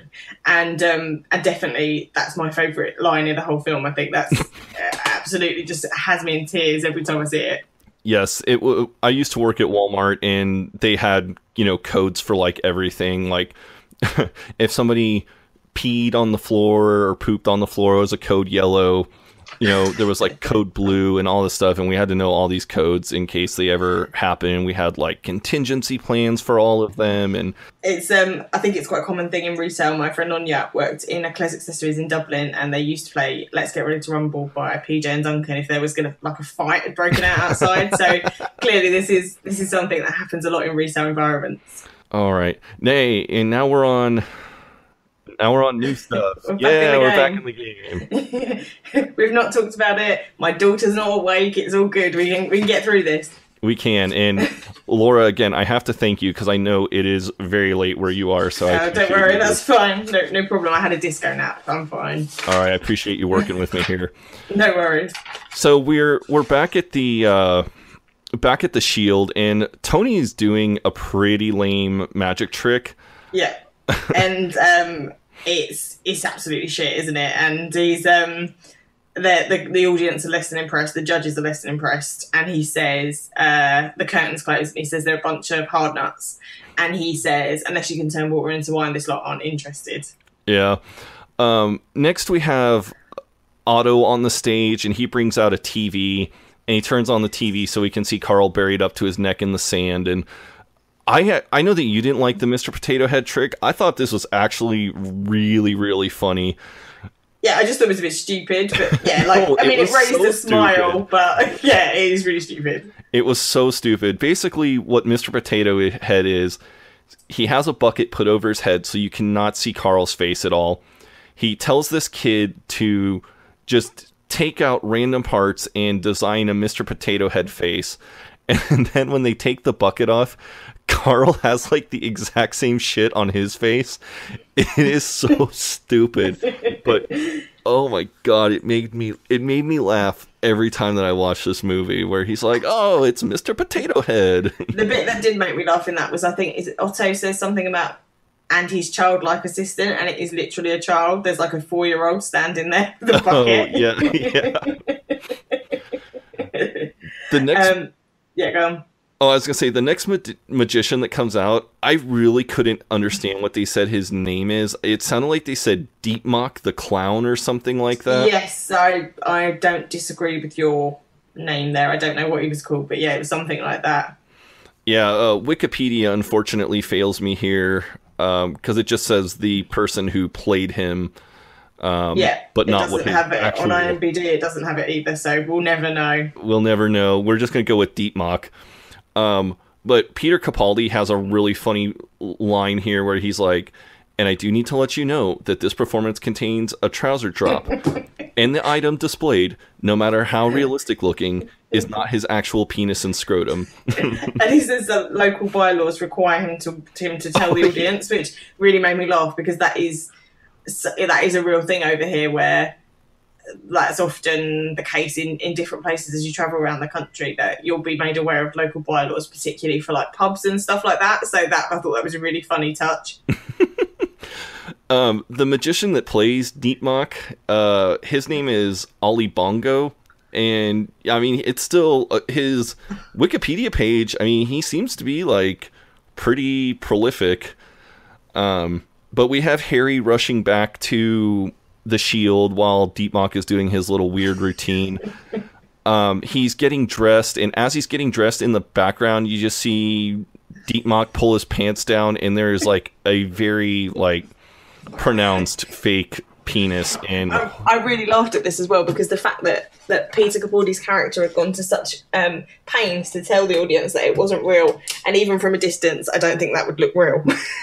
it was very clearly not real. oh yeah it's very clearly not real but you know i think i actually think it because the background is a little blurry i actually think that if i hadn't just watched this scene in a nutshell that i would have thought he was like really pulling his dick out but Yeah, you might be right. Yeah, yeah. we go back to Otto on the beach with Carl, and they're digging Carl out of the hole. And uh, this was probably the start of one of my favorite running jokes through the last half of this movie. Is Otto is prepping Carl for the meeting tonight, and he basically says like, "Hey, Carl." If you say anything that undermines my bargaining position, I'm just going to say Courteney Cox. Yeah, that's their code word. And uh, also, Carl was wearing a, a wetsuit while he was um, buried in the sand. So Otto kind of like unzips the back of his wetsuit and kind of rolls the top down. He puts a he puts a towel around him and is kind of like pulling him close. And Carl's just like, you know, hey, hey, I, I'm not gay, I'm not gay. And um, Otto is like, what, what? Uh, I'm not gay either. You're the one that's gay. Gay, it's not the 80s. That was, uh, I like that line. That was funny. And then um, as they're walking off, Otto just calls out and he's like, Remember, if it's all going tits up, I'm going to drop the magic word Courteney Cox. Great safe word.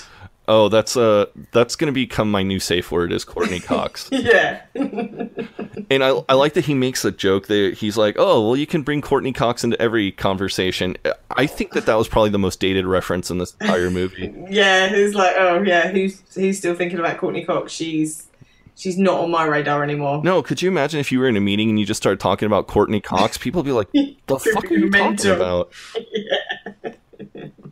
I'm not even. So we, I'm not even Go. sure in 2007 if Courteney Cox was still.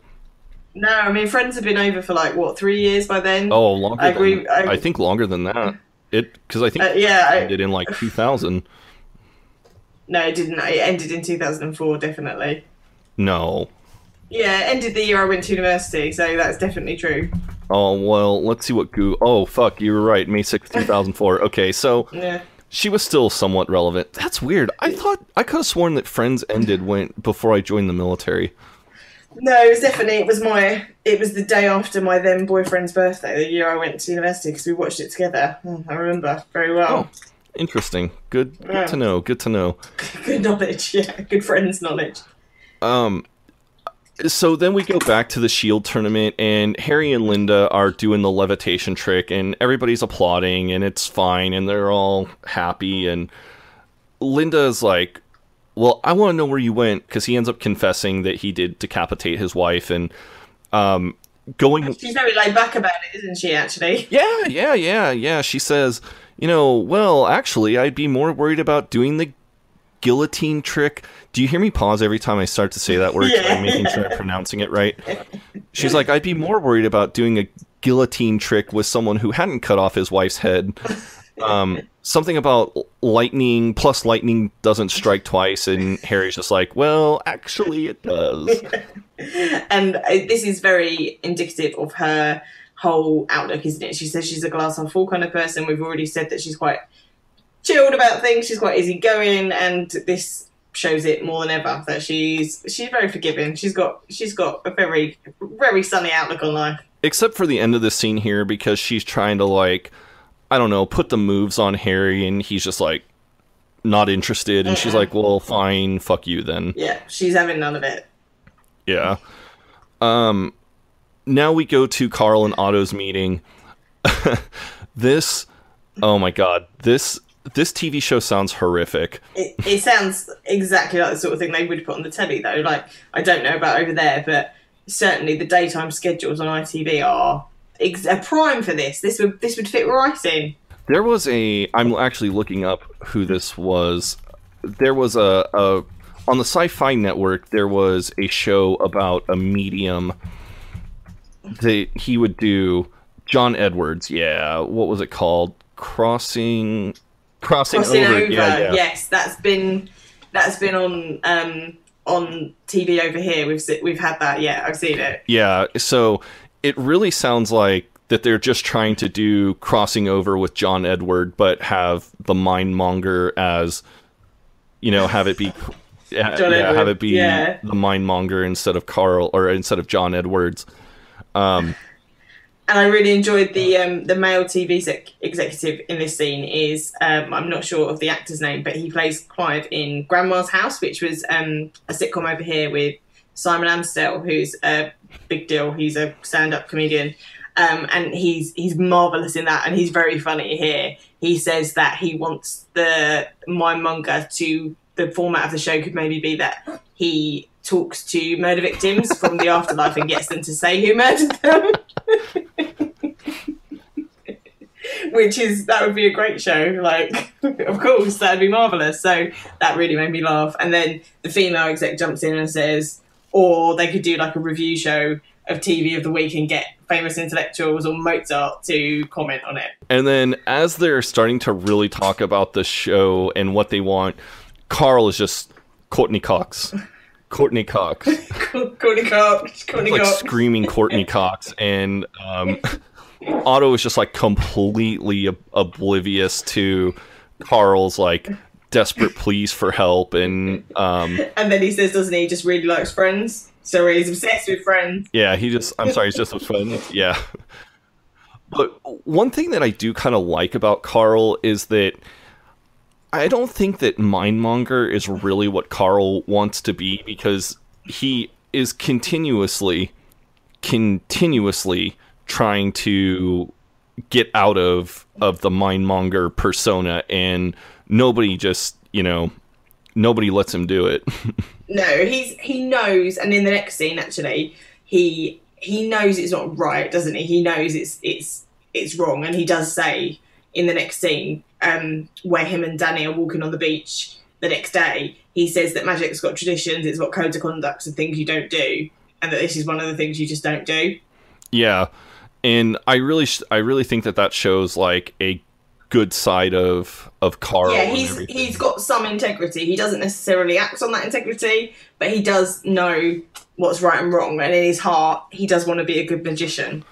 He's he's very different from Jeremy in the, in that regard because you know, like we were talking last week about how Jeremy just is not really in control of his own sexual destiny. I feel that No. I feel that there's a little bit of that same aspect with Carl here, but that he's much more, you know, that he has principles and he has morals, and by God, he is not going to violate those principles and morals. No, no, I agree with you. Yeah, so we kind of have already been talking about this scene, but the next day after the meeting, Carl and Danny are walking on the beach and um he's kind of trying to talk to Danny and he's, you know, basically saying like we were kind of talking about that he doesn't want to be a medium.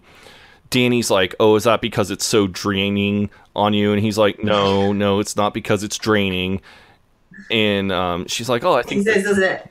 Sorry, go. Oh, she's like, "Oh, I think that's cool that you can contact the dead. Can you channel the spirit of my father?" And, and he's just like, "No, no." And she kind of like begs him, so he's like, "Yes." And he puts his fingers on the side of his head, and he's like, "Um, uh, I'm trying, but the ectoplasm is too thick." And but that just impresses Danny even more. She's like, "Oh my god." You were able to reach over to the other side, and he's just like, "Oh my fucking god! I Mm, not really, not yeah. deal with this anymore." There is a bit that really made me laugh here as well, where he says that getting on TV is really hard, and you can't just ring in and say you're going to fill in for Jamie Oliver. And then Danny replies, "Yeah, but anyone can make a sandwich and just go on and on about it. You can contact the dead," which really made me laugh. Uh, is Jamie Oliver is it like a cooking show or something? Yeah, he's a, he's a TV chef. Yeah. Okay, gotcha. Um, next we have the dinner where they determine the next round of contestants. Peter Capaldi has like a really funny bit here where, um, you know, he's talking about how they have to have a certain amount of female contestants to fit the demographic and um, it certainly is something in you've put in your notes to ask about affirmative action in England, and certainly it is a thing. You know, for arts funding and things like that, we hear about that there has to be certain demographics of people that they let in, and obviously we've just had all this. I don't know if you've heard about this scandal um, with the pay gap in the BBC and the fact that women are. Uh, like for like being paid so much less than men. So it's something that's come up in the news in the last few days is whether or not we should be getting more women into these jobs and stuff. So it definitely is a is a hot topic. Yeah, I actually saw something on because my Twitter feed is decidedly British, um, just based off of who has sent us friend requests after the Matt King tweet. And I saw, I, I've seen people kind of posting, and actually, what's funny is the trending section in my Twitter, in the show's Twitter feed, tends to lean towards um, what's trending in Britain and not what's necessarily what's trending in the United States.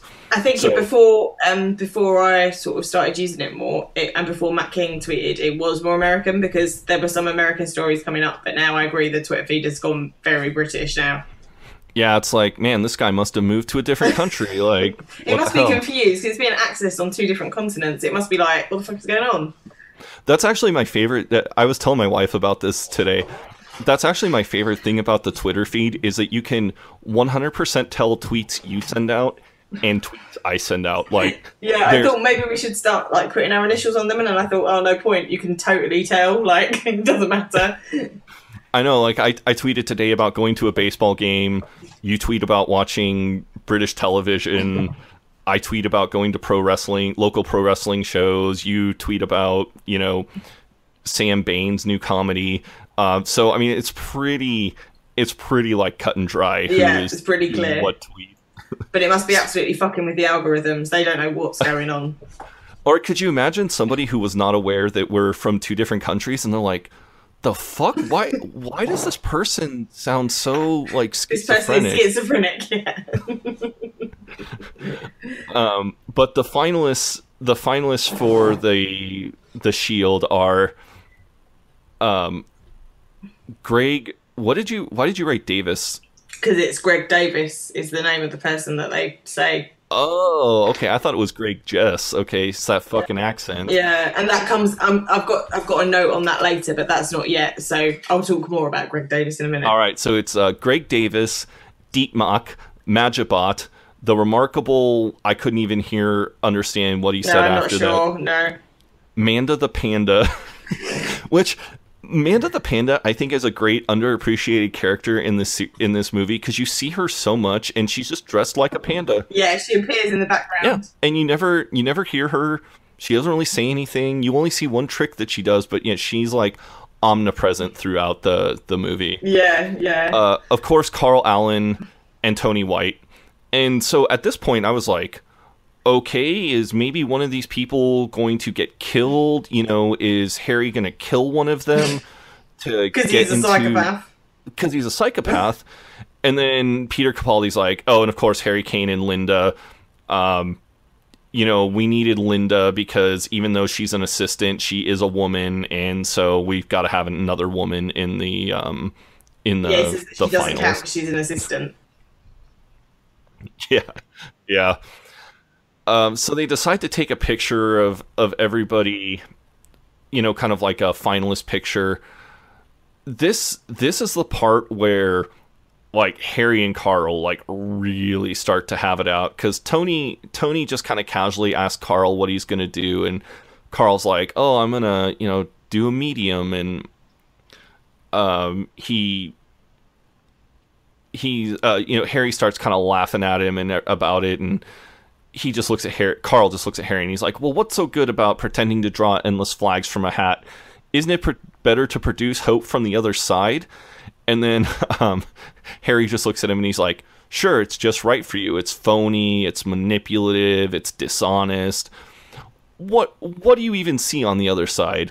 Plato, millions of Chinese peasants, Bob Hope." And then um, I was about to say. Then Jez says no.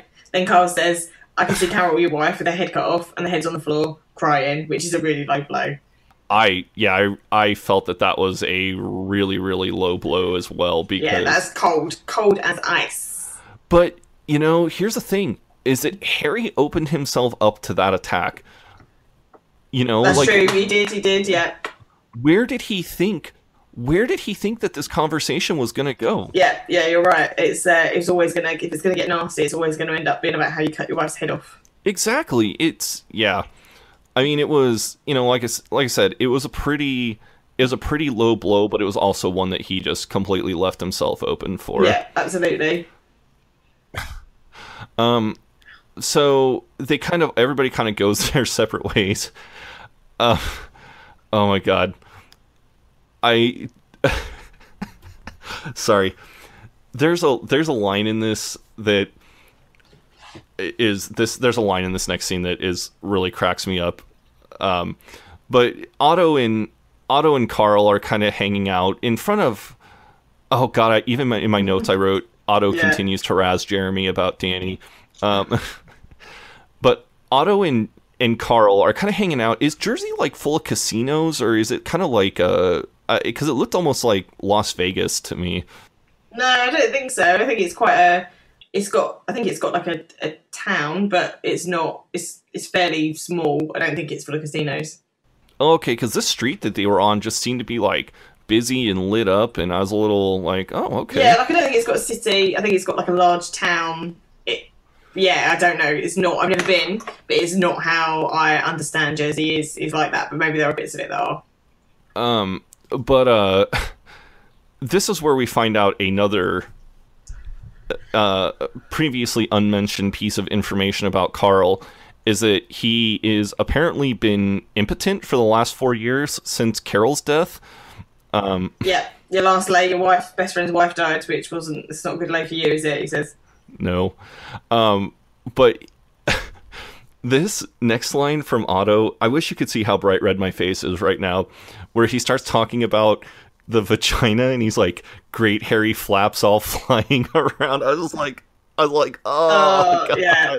That's a really yeah. It's a really. It's just it's too um. It's too graphic. I think that would be fair to say. it's oh my god it was it was i i had to like pause and really ask myself if i even want to like mention this line because it just makes me a little red faced but yeah it was a very funny line It's very funny. they it goes into a they meet up with a stooge in a restaurant and the stooge is he objects to being called a stooge Yeah, he says I'm not a stooge. I'm a magician. And um, Carl says just to clarify, we're paying you the stooge's rate, right? yeah. And he he shows like his you know, he's like a normal stooge, they'll react like what? Me? But I react like what? Me? Did you see the pause there? Yeah, he does it. He does it a li- little more understated, doesn't he? And this, the Stooge, is Neil's dad from the Inbetweeners, and he plays it very well. He's very funny as the Stooge. Um, and the bit that really made me laugh was he talks about a, the trip when you're going up to the stage, have a little trip, and he says even Hamlet's a piece of piss if you can handle the trip. So that's that really made me laugh. I thought it was very funny.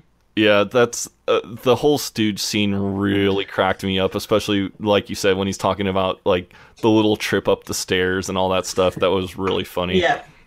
Um, so now we go to Carl's room and he's with Danny and Carl is is really worried about his performance in bed, but Danny thinks that he's just nervous about the magic trick tomorrow. Yeah, and he um he's really he's really nervous and um he tries to confess to Danny about he's impotent since the Carol situation, but she's not she's not getting the insinuation is she he's he's gonna have to either spell it out to her or, or give up. No, and and she just she just tells him like, "Why don't you project a thought into my mind and I'll see if I can receive it?" And he's just like, "Danny, I," and she's like, "Is it a squirrel?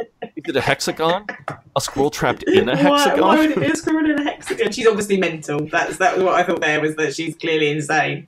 Yeah, I again, I really think that she is just trying to, you know, that she just really believes in this stuff and that she wants to be, you know, she wants this to be something that's real, whether, you know, it is or not. Yeah.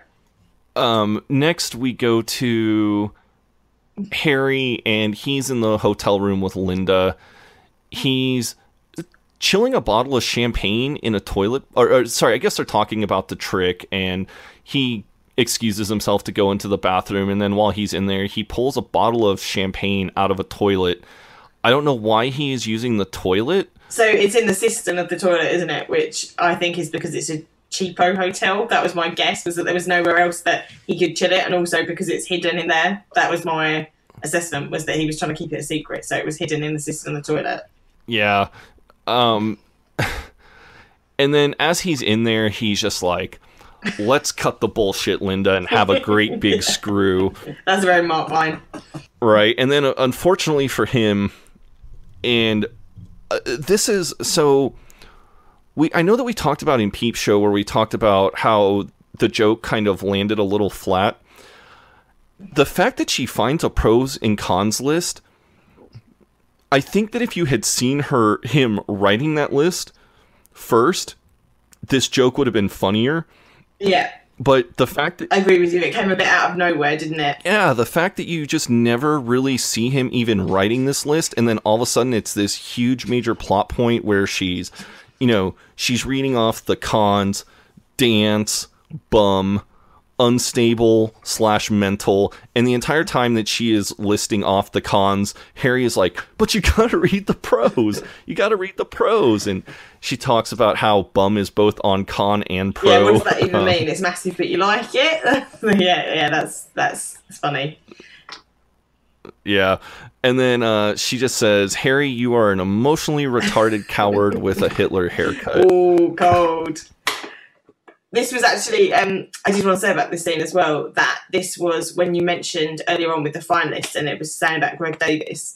Um, the Harry says uh, something about he's talking about who the the competition is, and Linda says Greg Davies, and he says he's always going to have the charges hanging over him, unfounded, of course.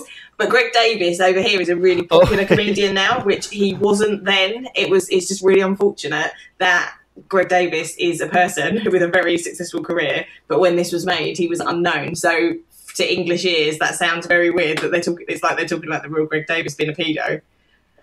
Oh, that's so funny. Yeah, and so unfortunate for Davies.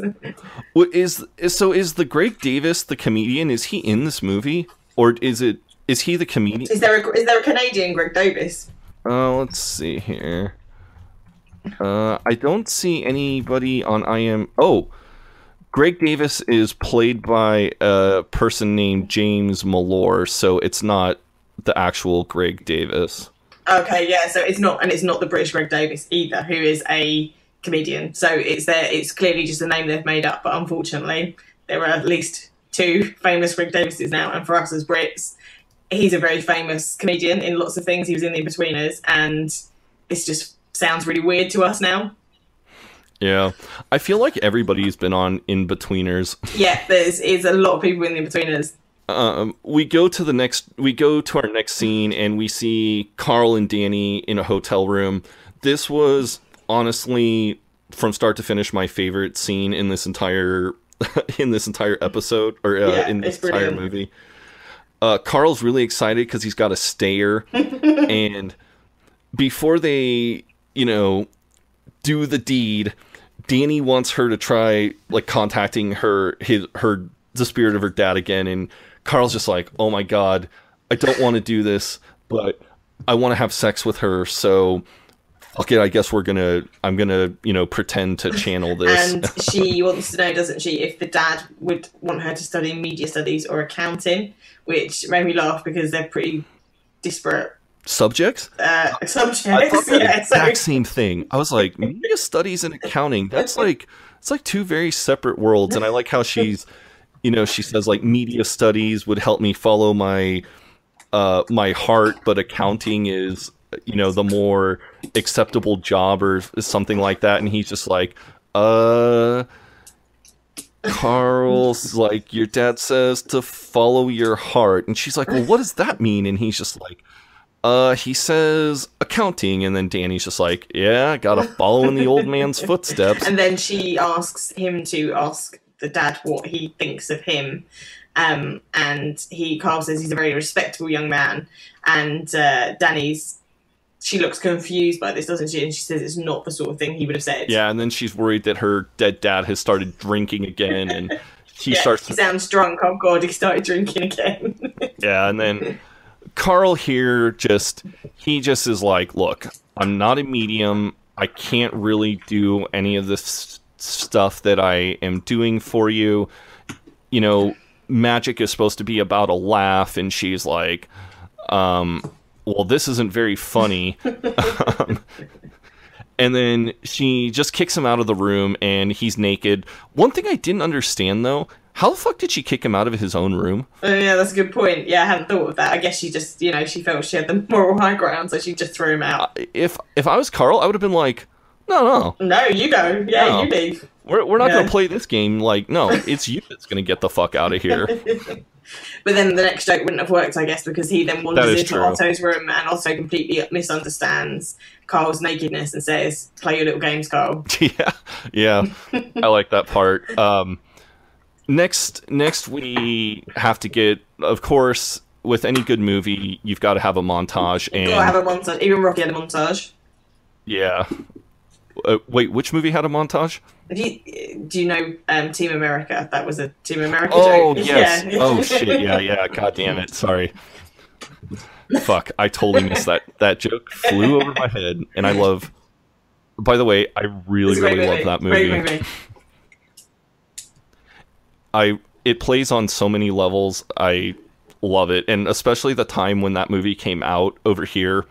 Really, really like that was a really edgy movie. I felt like when it came out over here. Yeah, it, it really, it really was. Yeah, yeah. Um, so in the montage, Carl is practicing throwing a ball over his shoulder, like a little tennis ball or a little sorry basketball through a hoop.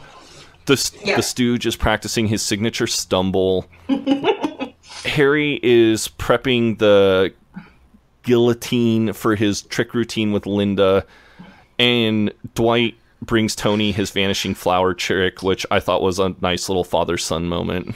Yeah, they have a little touching father son moment there, don't they? Yeah. Um, so now we get to the Shield finals, and Mike, Peter Capaldi, Mike is so funny here because he's backstage and he's introducing himself very enthusiastically. And then he just like comes out on stage and he's like, "Oh my gosh, wow. What a great what a great uh what a great entrance. Oh, you know like, oh, such a good entrance." He's very pleased with himself. Yeah. We have Magibot up first and he's doing his, you know, little trick routine.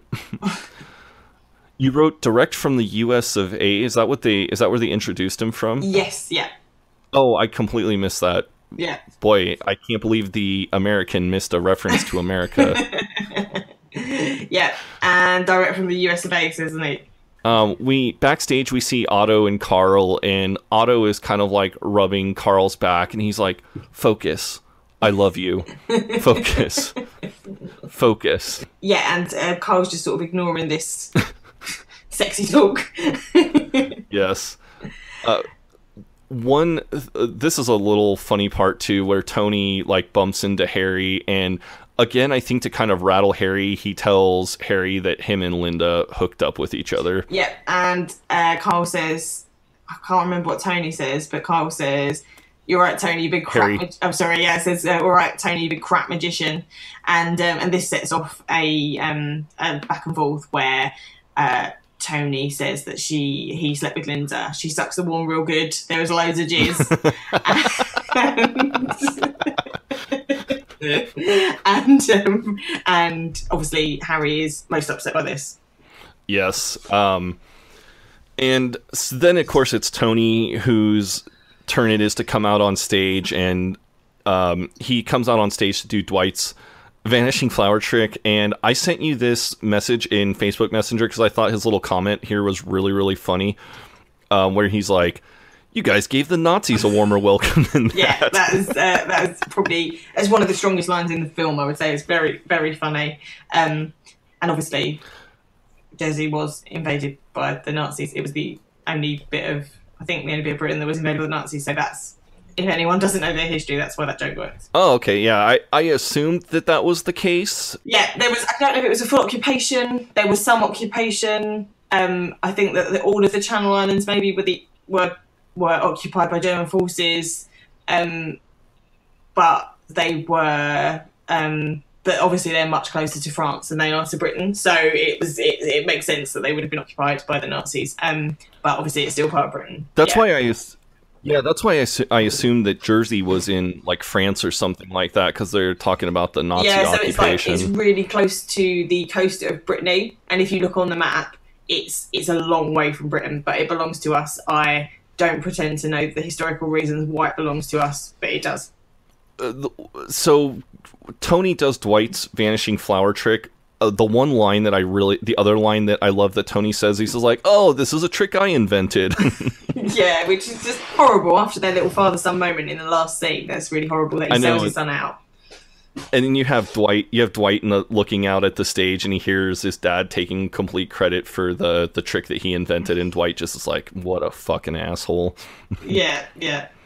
Um, Harry goes to confront Linda about sleeping with Tony. First off, Harry has no right to confront Linda on this. No, and he says, "Oh, I have a right to know," and it's like, well, why do you have a right to know, you prick? Like, he definitely doesn't. That's really out of order. No, no, it- he has he has zero right to. Sorry, cat. He has zero right to know what's going on and what happened between Linda and Tony. And um, I love the I love when Linda's just like, "Oh, I screwed him raw." And what did you? Uh, uh, well, so I'll say this. uh, Yeah, I screwed him raw and then chugged on his big hairy man or something yeah, like that. big, yeah, he's big hairy mancock, and yeah, oh, Mancock. and um, yeah, yeah. and yeah, and then Harry's like, "Good, good, glad you did, happy chugging," and that's how they uh, they part. She sort of storms off, and um, the and we see then that do we see then that Carl has seen it all? He's heard it all. Yeah, Yes. Yeah, Carl is Carl is is hearing all of this as their as as their conversation ends though and Linda storms off. yeah, The guillotine kind of goes by and it's this like close up on David Mitchell's face mm-hmm. and then it's this close up on the blade. And so when you take it through my determination, which is that Harry is a complete psychopath, you're like, "Oh, okay, well you, you know, you start to see the gears kind of turning in his head about how he's going to try to murder Linda." yeah, yeah. That's the psychopath reading of the film. Is that yeah, he's gonna kill her. yeah. Um then it's Carl's turn to go out on stage and um is Carl is, you know, talking about how he's going to reach into the ectoplasm and, you know, talk to the spirit of the dead. He's going to use the spirit orb to find somebody and he turns his back and he throws the spirit orb and it goes Yeah. directly to the stooge. and um, the stooge then sorry what happens then i've lost my place in the notes the stooge oh there it is Oh, sure, sure. He he throws the he throws the orb to the stooge and he asks the stooge yeah. what his name and is jason and he says and Jason. falls he does his little stumble but he trips and hits his head and Carl thinks that it's some it's part of the act, but he actually has knocked himself out cold. Yes, this part's really funny. He invites Jason up on the stage to help penetrate the ectoplasm. As he gets up on stage, he does a little stooge stumble, and then, but this time he just kind of whiffs it and just like completely eats shit on the stage, and you know gives himself a concussion. Yeah. So that at this point, um, Carl is completely and utterly fucked.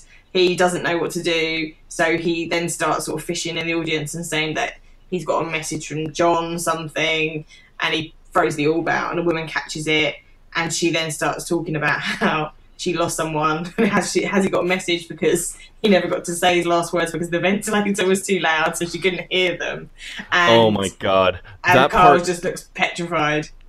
Yeah, that part really cracks me up when she starts talking about, you know, like her dead husband and, you know, all this all this freaking stuff about you know, oh, I couldn't hear him cuz the ventilator was too loud and he's just you see you see Carl's face like just getting like more and more sullen cuz he's just like, "Oh my god, I cannot like do this to another person." And No, so this is where his integrity does actually come out that we talked about earlier, and he says, "I can't do it. Anyone that says they can do it is a liar. It's all bollocks. Cynical careerist or in the best possible like deluded schizos." And he does like a mic drop and just leaves the stage. One thing that I like is while this is going on, Otto is like has the remote control and he's like ringing the bell and um, he's like screaming Courteney Cox from backstage and Yeah, it's very it's it's very very funny. very funny. Um, Carl is kind of backstage at this point and he's like really upset and Linda kind of comes over to him and you know she's like oh you know it's okay it's okay this is when Carl kind of delivers an ominous warning to Linda where he's just like, "Hey, you should be a little concerned about the guillotine trick." Um, I got the feeling at this point he was like a man with nothing to lose. He was like, "Fuck it, I've absolutely blown this all all apart, so I'm going to just you know tell the truth. I'm going to tell it to people how it is." So he tells Linda that yeah, she he says something like, "Make sure that you're make sure that you check the mechanism like repeatedly." yeah. Um, Triple, you goaded him. But Check, when- triple check. but yeah, but when you but when you go when you look at it from my perspective, like he's really doing a good thing by trying to warn her here, you know. yeah, absolutely. No, if if He's- if Harry is a murderous psychopath, then Carl is doing the right thing. Yeah, he's being a 100% good mate here and, you know, trying to protect Linda's life. Yeah. Um, as he uh, anyways carl goes to find harry and harry is just standing backstage and he's just like bashing his head against a pipe like a complete mental case. And Carl just says, "Don't murder her. Don't murder her." yeah and and then harry's just like oh is that why you haven't been able to apologize for me all these years like um because you think i murdered her Yeah, and then he says, "Well, yeah," and he's like, "I didn't," and he and then Carl says, "Well, prove it," and Harry says, "Well, I can't prove it. There's no way I can prove it." Um, and then he says, "It's easier for you to think that I'm a murderer than it is to face up to all the guilt you've got about screwing your best friend's wife." I also, I also, uh, and I don't want to steal your thunder because I see this in your notes as well. I thought Black Widower. Uh, so his um his stage name that he's going by for this trick is Black Widower, and I just thought I was like, wow, he's not even trying to be fucking subtle at this point. No, so he gets called on stage, and Peter Capaldi says in a very sort of like dramatic tone, like he gives it the full X factor, and says that he is Harry Kane, the Black Widow, and it is so tasteless. Um, but the the guillotine is on stage and it is covered in like a a black cloth, and he comes out in like a black, I don't know, like black shirt, black pants, just you know, black. Yeah, he's a little bit like Phantom of the Opera, isn't he? He's got a cape, and it's all very dramatic. And Yeah. Linda comes on, and she's got like a full Black Widow, like a, a widow outfit on. She's in full mourning, like Victorian mourning regalia. And Peter Capaldi says, "This is so, this is sick. This is so sick. It might even make papers." Oh, it was it was so funny, and then, uh, so basically Harry gets Linda in in position to do the the the guillotine, and the audience is absolutely on edge, isn't it? Because the two idiots from Oh. earlier on are holding hands, and we see that they're like so nervous they're holding hands. I forgot I forgot about that. Yeah, everybody in the offices or everybody in the audience is just completely on edge about this trick and um uh Linda I don't know, kind of has a has a little bit of a panic attack here and Does she though? Does she bottle it, or is that part of the act? Oh my fucking god, I never even thought about it from that perspective that Yeah, because does she pretend to bottle it so that Carl will get involved? No, I, I don't think that's the I don't think that's maybe that's oh shit. Maybe that's what she wants. Holy fuck, maybe this whole movie is Linda manipulating Harry to get what she wants. Yeah, see, that's how I read it. Was that she pretends to to bottle it so that they'll come back together. See, I I looked at it as I looked at it as she legitimately was thinking about what Carl had to say and realized that she is working with a complete psychopath and that if he killed one woman, he's probably willing to kill again. Yeah, I totally get that reading of it. That's just, I just, that's not how I saw it. So you, you decide which which one is is the which one is what they've intended. I don't know, but yeah. So she either completely terrified because Carl's just warned her that he's a murderous psychopath, or she wants to get the band back together and she pretends to bottle it in order Yeah. for that to happen. Um, but uh, I like I like after she leaves the stage, um, Harry is just kind of looking out in the crowd, and he's like, "Uh, well, does anybody else want to be my assistant?" And it's just it's like crickets. yeah, no one wants to be his assistant. And And then Carl comes back on stage and says, "Black Widow, I will face the blade of fear." Yeah, and um, He apologises to Harry, doesn't he, for, for what happened? I really the the whole part where he's like strapping Carl into the the guillotine, and Carl's Carl's just like talking and talking, and he's like kind of blubbering at that point, and he's just like, I should probably stop talking. He's just jabbering on, and Harry's got an absolute poker face about it, and he doesn't show how he feels in any way, and he just forces Carl's head down onto the block and gets everything in place for the trip. This is the part where he starts talking about how he resisted her for years. Yeah, that was that. Sorry, that wasn't the earlier on. That is now where he says that he resisted for years. Yeah, I'm- looking at, at both of our notes and I realize, yes, that is. Um, Yeah. Where it happened. Yeah, and he starts to have second thoughts here because he realizes, like, a complete and utter psychopath is, you know, um, strap, strapping him into this thing. And And Carl, and Harry does appear to be reacting badly to it, doesn't he? You do have a moment where you think, "Oh Christ, what's he going to do?" I really like how they shot this next part because it's from the front and you see the blade fall and his head just, you know, falls into the basket. And I was just like, holy Christ, he killed him too. Fucking psychopath. The first time I saw this, I absolutely thought he'd killed him. Like I thought that was going to be the twist in the tale, was that he killed his friend too. but but he picks up the bucket that should have the head in there. He turns it out and there turns it over and this, you know, ribbon just kind of starts pouring out of it. And then you see Carl up in the audience. He's up in like one of the balconies and he's like tied up or something like that and and everybody's just going like fucking crazy for those two. Yeah, the crowd goes absolutely wild, doesn't it? And um, and yeah, and they and they sort of you know look at each other and he's all forgiven and gives a little bow. hmm Uh, Carl goes for a hug, but um, Harry just shakes his hand instead. Yeah, and um, they get they go off stage, and then Peter Capaldi comes on and he says, "I don't think anyone has quite seen a fi- final like that, and I in no way mean that in a positive way." Uh, I really enjoyed the little award ceremony they they have here because Tony wins the award for most of innovative trick, but really he just stole Dwight's trick. Yeah, and he doesn't even have the good grace to admit that it wasn't his invention. No. and um, He- doesn't he even doesn't he even say something like doesn't he even say something along the lines of like, "Oh yeah, this is a trick that I just came up with" or something like that?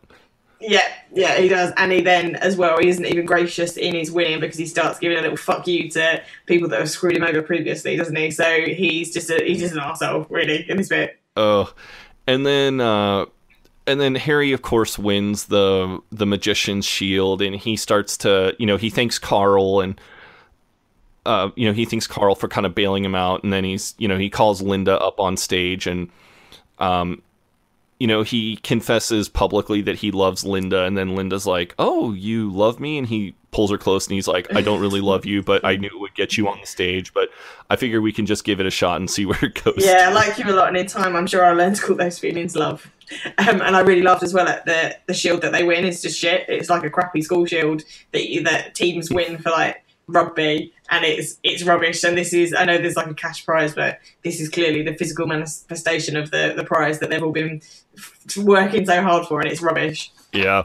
One one other little funny bit here that is not funny when you when you view it, but when you read about when you read interviews is pretty funny is Linda and Harry kiss each other at this point. Robert or David Mitchell was very uncomfortable kissing her and actually had has said that he would have preferred to kiss um, he would have preferred to kiss um, Robert Webb instead of her because they had kissed before and it wasn't a big deal for the two of them to kiss. So when I do see them kissing, he does look very like kind of, uh, you know. yeah, it's not. That doesn't. He's not. He's not a great actor. There, he's. it's quite clear that he's uncomfortable.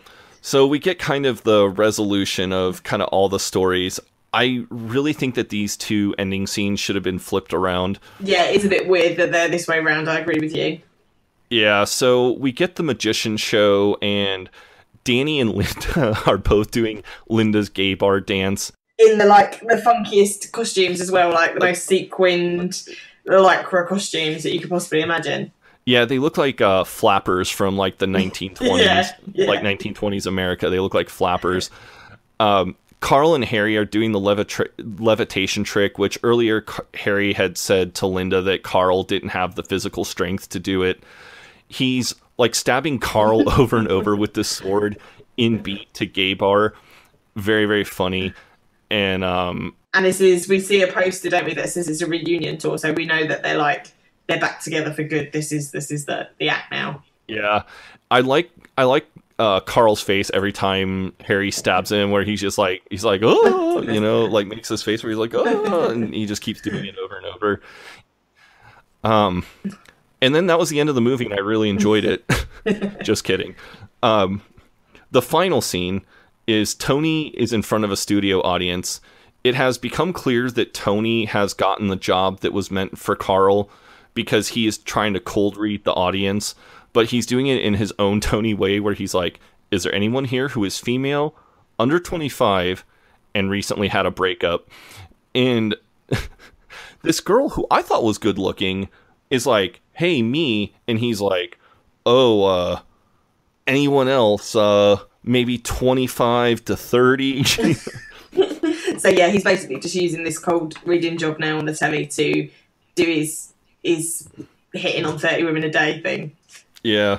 I just thought it was so weird that the movie ended with Tony and not Carl and Harry. Yeah, I agree with you. I don't know why that was. I it, it definitely those two scenes should have been flipped. Hundred percent agree with you on that one. Yeah. Um, then we have the credits, and there's a post credit scene. Not very funny post credit scene, but uh, basically Otto has buried himself up to the neck in sand, and he's calling Carl to come dig him out. There's a hand, like it looks like the way he buried himself in the sand was he buried like one of his hands out of the sand next to his head because it's holding yeah, a that cell wouldn't even phone. work either. So that's stupid. But when they when they zoom in on the hand, like you can tell it's it looks like Yeah, a very fake hand just kind of planted in the sand. and yeah, that's that's the film. that was the film. Um, I don't know. I thought it was good, but not great. Yeah, it's. I think it's it's patchy for sure. And when I sort of asked people what they thought about it, and was canvassing the the Peep Show fans and and other people I knew, um, everyone agreed. I think that it was it was patchy. It was good, but not great. And um, a friend of mine, Scott, said that he thought it didn't think it exceeded the sum of its parts, which I think is a very accurate. Um, a very accurate statement. It's it, it's got a lot more potential than it lives up to. Yeah, I really liked all the the magician stuff in there because I really love magic, and knowing that they were doing actual tricks, I really just thought that that was pretty damn cool.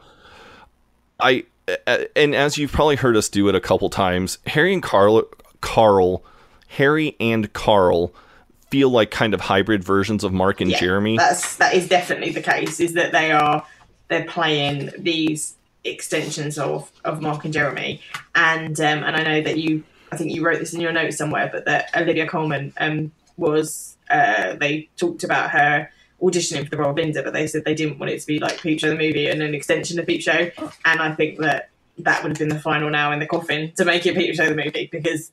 Yeah, they are just those parts, really. I'm glad that we watched it because it was a fun detour in the Mitchell and Webb verse. Um, you know, it was it was nice to kind of watch something a little different from Peep Show. I love Peep Show, but you know, it was nice to kind of talk to you about something not 100% Peep Show. Yeah, absolutely. Um, and I think as well that it's a, it's an interesting film. Um, and someone on the um, the JLBs pointed out, uh, who was it? It was always David Wood who pointed out that the, one of the producers and fellow writers, um, Andrew O'Connor, had he'd been, I think he'd been a magician, or he'd been close to the magician's world, and he he wanted to make a film that was about like the petty rivalries and the silliness that went on in in the world of magicians, and it was really interesting to see see that point of view. Like if that's a real thing, that's interesting. So it was it was definitely an interesting little diversion, like you say. I don't I, I like it. I've seen it more than once. Is it a masterpiece? No, it's not. But it is entertaining. And um, Laura has also kind of taken over our social media and has worked very tirelessly on our WordPress page. So if you have not checked out the WordPress page, um, it's linked in the show notes. Please check it out. Laura's done a ton of hard work on there. She's also done become a Twitter machine and um, had a actually got a tweet from Steve Edge. A he slid up in her DMs and sent her a pretty funny story about you know filming magicians. So, uh, Laura, if you want to just kind of talk about what Steve Edge told you. Yeah, so um, I had a bit of back and forth with Steve Edge, um, which was great. I was very excited about, and he, um, I kind of asked if he had any like stories or anecdotes or just anything that he could tell us about magicians and making magicians. Um, and he, he got in touch to say that he had two really fond memories from when he was filming it. The first one was that he um, he invented a game with two of the other um, actors, um, the guy that played his son Rasmus and Darren Boyd, who plays Otto, and they had a lot of downtime, so they um, they invented this this game called Hunchback Smash, where he they had to hold a pool cue across the back of their necks with both hands, sort of like a, a half crucifix, you know. So if you put it behind your neck, like you're threading it behind your neck and hold it, and then throw the then throw the ball as you shoot with little precision precision yeah, precision sorry because the, the crucifix is kind of hampering your accuracy and they try and get the balls into the the holes of the pool table that way which it sounds like it would be very hard and pointless so obviously took up a lot of time but i imagine it was quite funny to do and quite funny to watch um, and the second was that they made up a game called Logball, where they jammed all the pockets of the pool table so that the balls didn't go in anymore. Um, and they placed a bent log that they found in the fireplace in the other, which was riddled with knots and sharp bits. So if any ball hit it, you had to take the next two shots with the with that log rather than the pool cue. Um, so they invented these two like crazy pool games that that took up a lot of their time because they had so much downtime. Um, and the other story he had was that there was a fire alarm one night at the hotel in Nottingham where they filmed a lot of it, and um, they they all just gathered out. they gathered in whatever they could throw on, obviously at that point because there'd been a fire alarm, and um, and David came down wearing a nightgown. Um, and he says he likes to add that he was holding a candle and had a little uh, hat on like Ebenezer Scrooge in A Christmas Carol. but he says that he's told the story so many times that he can't remember what's true and what's not. Definitely there was a nightgown that he can't remember if there was a hat and a candle, but in his head now there is. So that really made me laugh. So thank you very much to Steve Edge for, for those anecdotes. They were they really brightened up uh, preparing for this podcast and uh, it was great of him to get in touch. So thanks very much.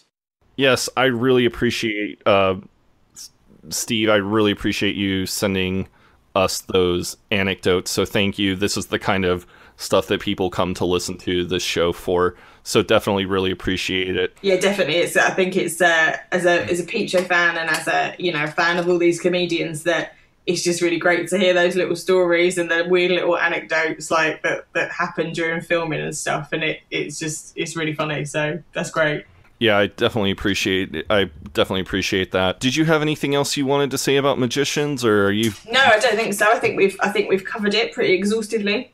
Yeah, t- we're about like two and a half hours, so I think that that's a pretty good length for a a full a feature length a podcast about a feature length movie. Yep. So definitely appreciate everybody tuning and listening in to the show. Um, I'm really excited to start season three of Peep Show where we have mugging. So really looking forward to mugging. Yep, that's going to be great next week.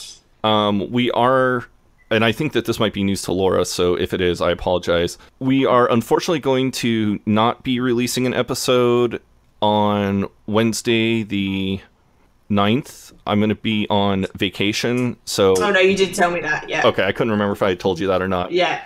So, uh, we're to have an episode. We'll have mugging on. Let's see here. So, this episode's to come out on the 26th.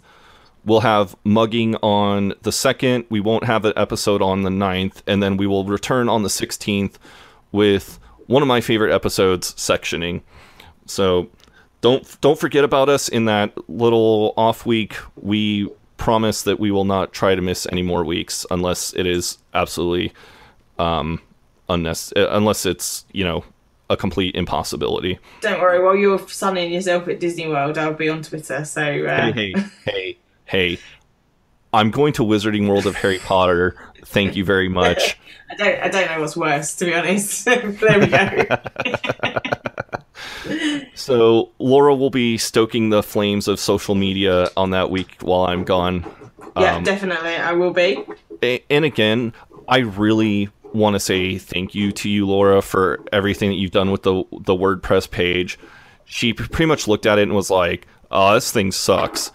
let me see what I can do here." And I was just like, you know, I don't really care about the WordPress page because it really, I was just using it to get the episodes out, like, etc., etc., etc. She really did so much work on this on this page. Oh, thank you. It's much jazzier now, so hopefully it's somewhere people are going to want to come and and read stuff. So I'm definitely a, I'm probably a better writer than I am a talker. So that's I'm, I'm putting my skills to use. Also, starting with the season three episodes, we are going to be putting the deleted scenes applicable to that episode up on the website. Um, basically, I'm just going to take the long video of the deleted scenes and just chop it up. Yeah, I think uh, that'll be good for people to be able to see what we're talking about because they're not yeah. necessarily wi- widely known. So that would be good. Yeah, and so yeah, like I said, we will be back on August 2nd. Wow, can't believe it's already August. I know. With uh with mugging. So, yeah. with that, this is the El Dude Brothers signing off. I am in loco parentis. Remaining contestant on The Apprentice. I am the home trained dentist. Ay, ay, ay, ay, ay, ay, ay, ay, ay, ay, ay, ay, ay.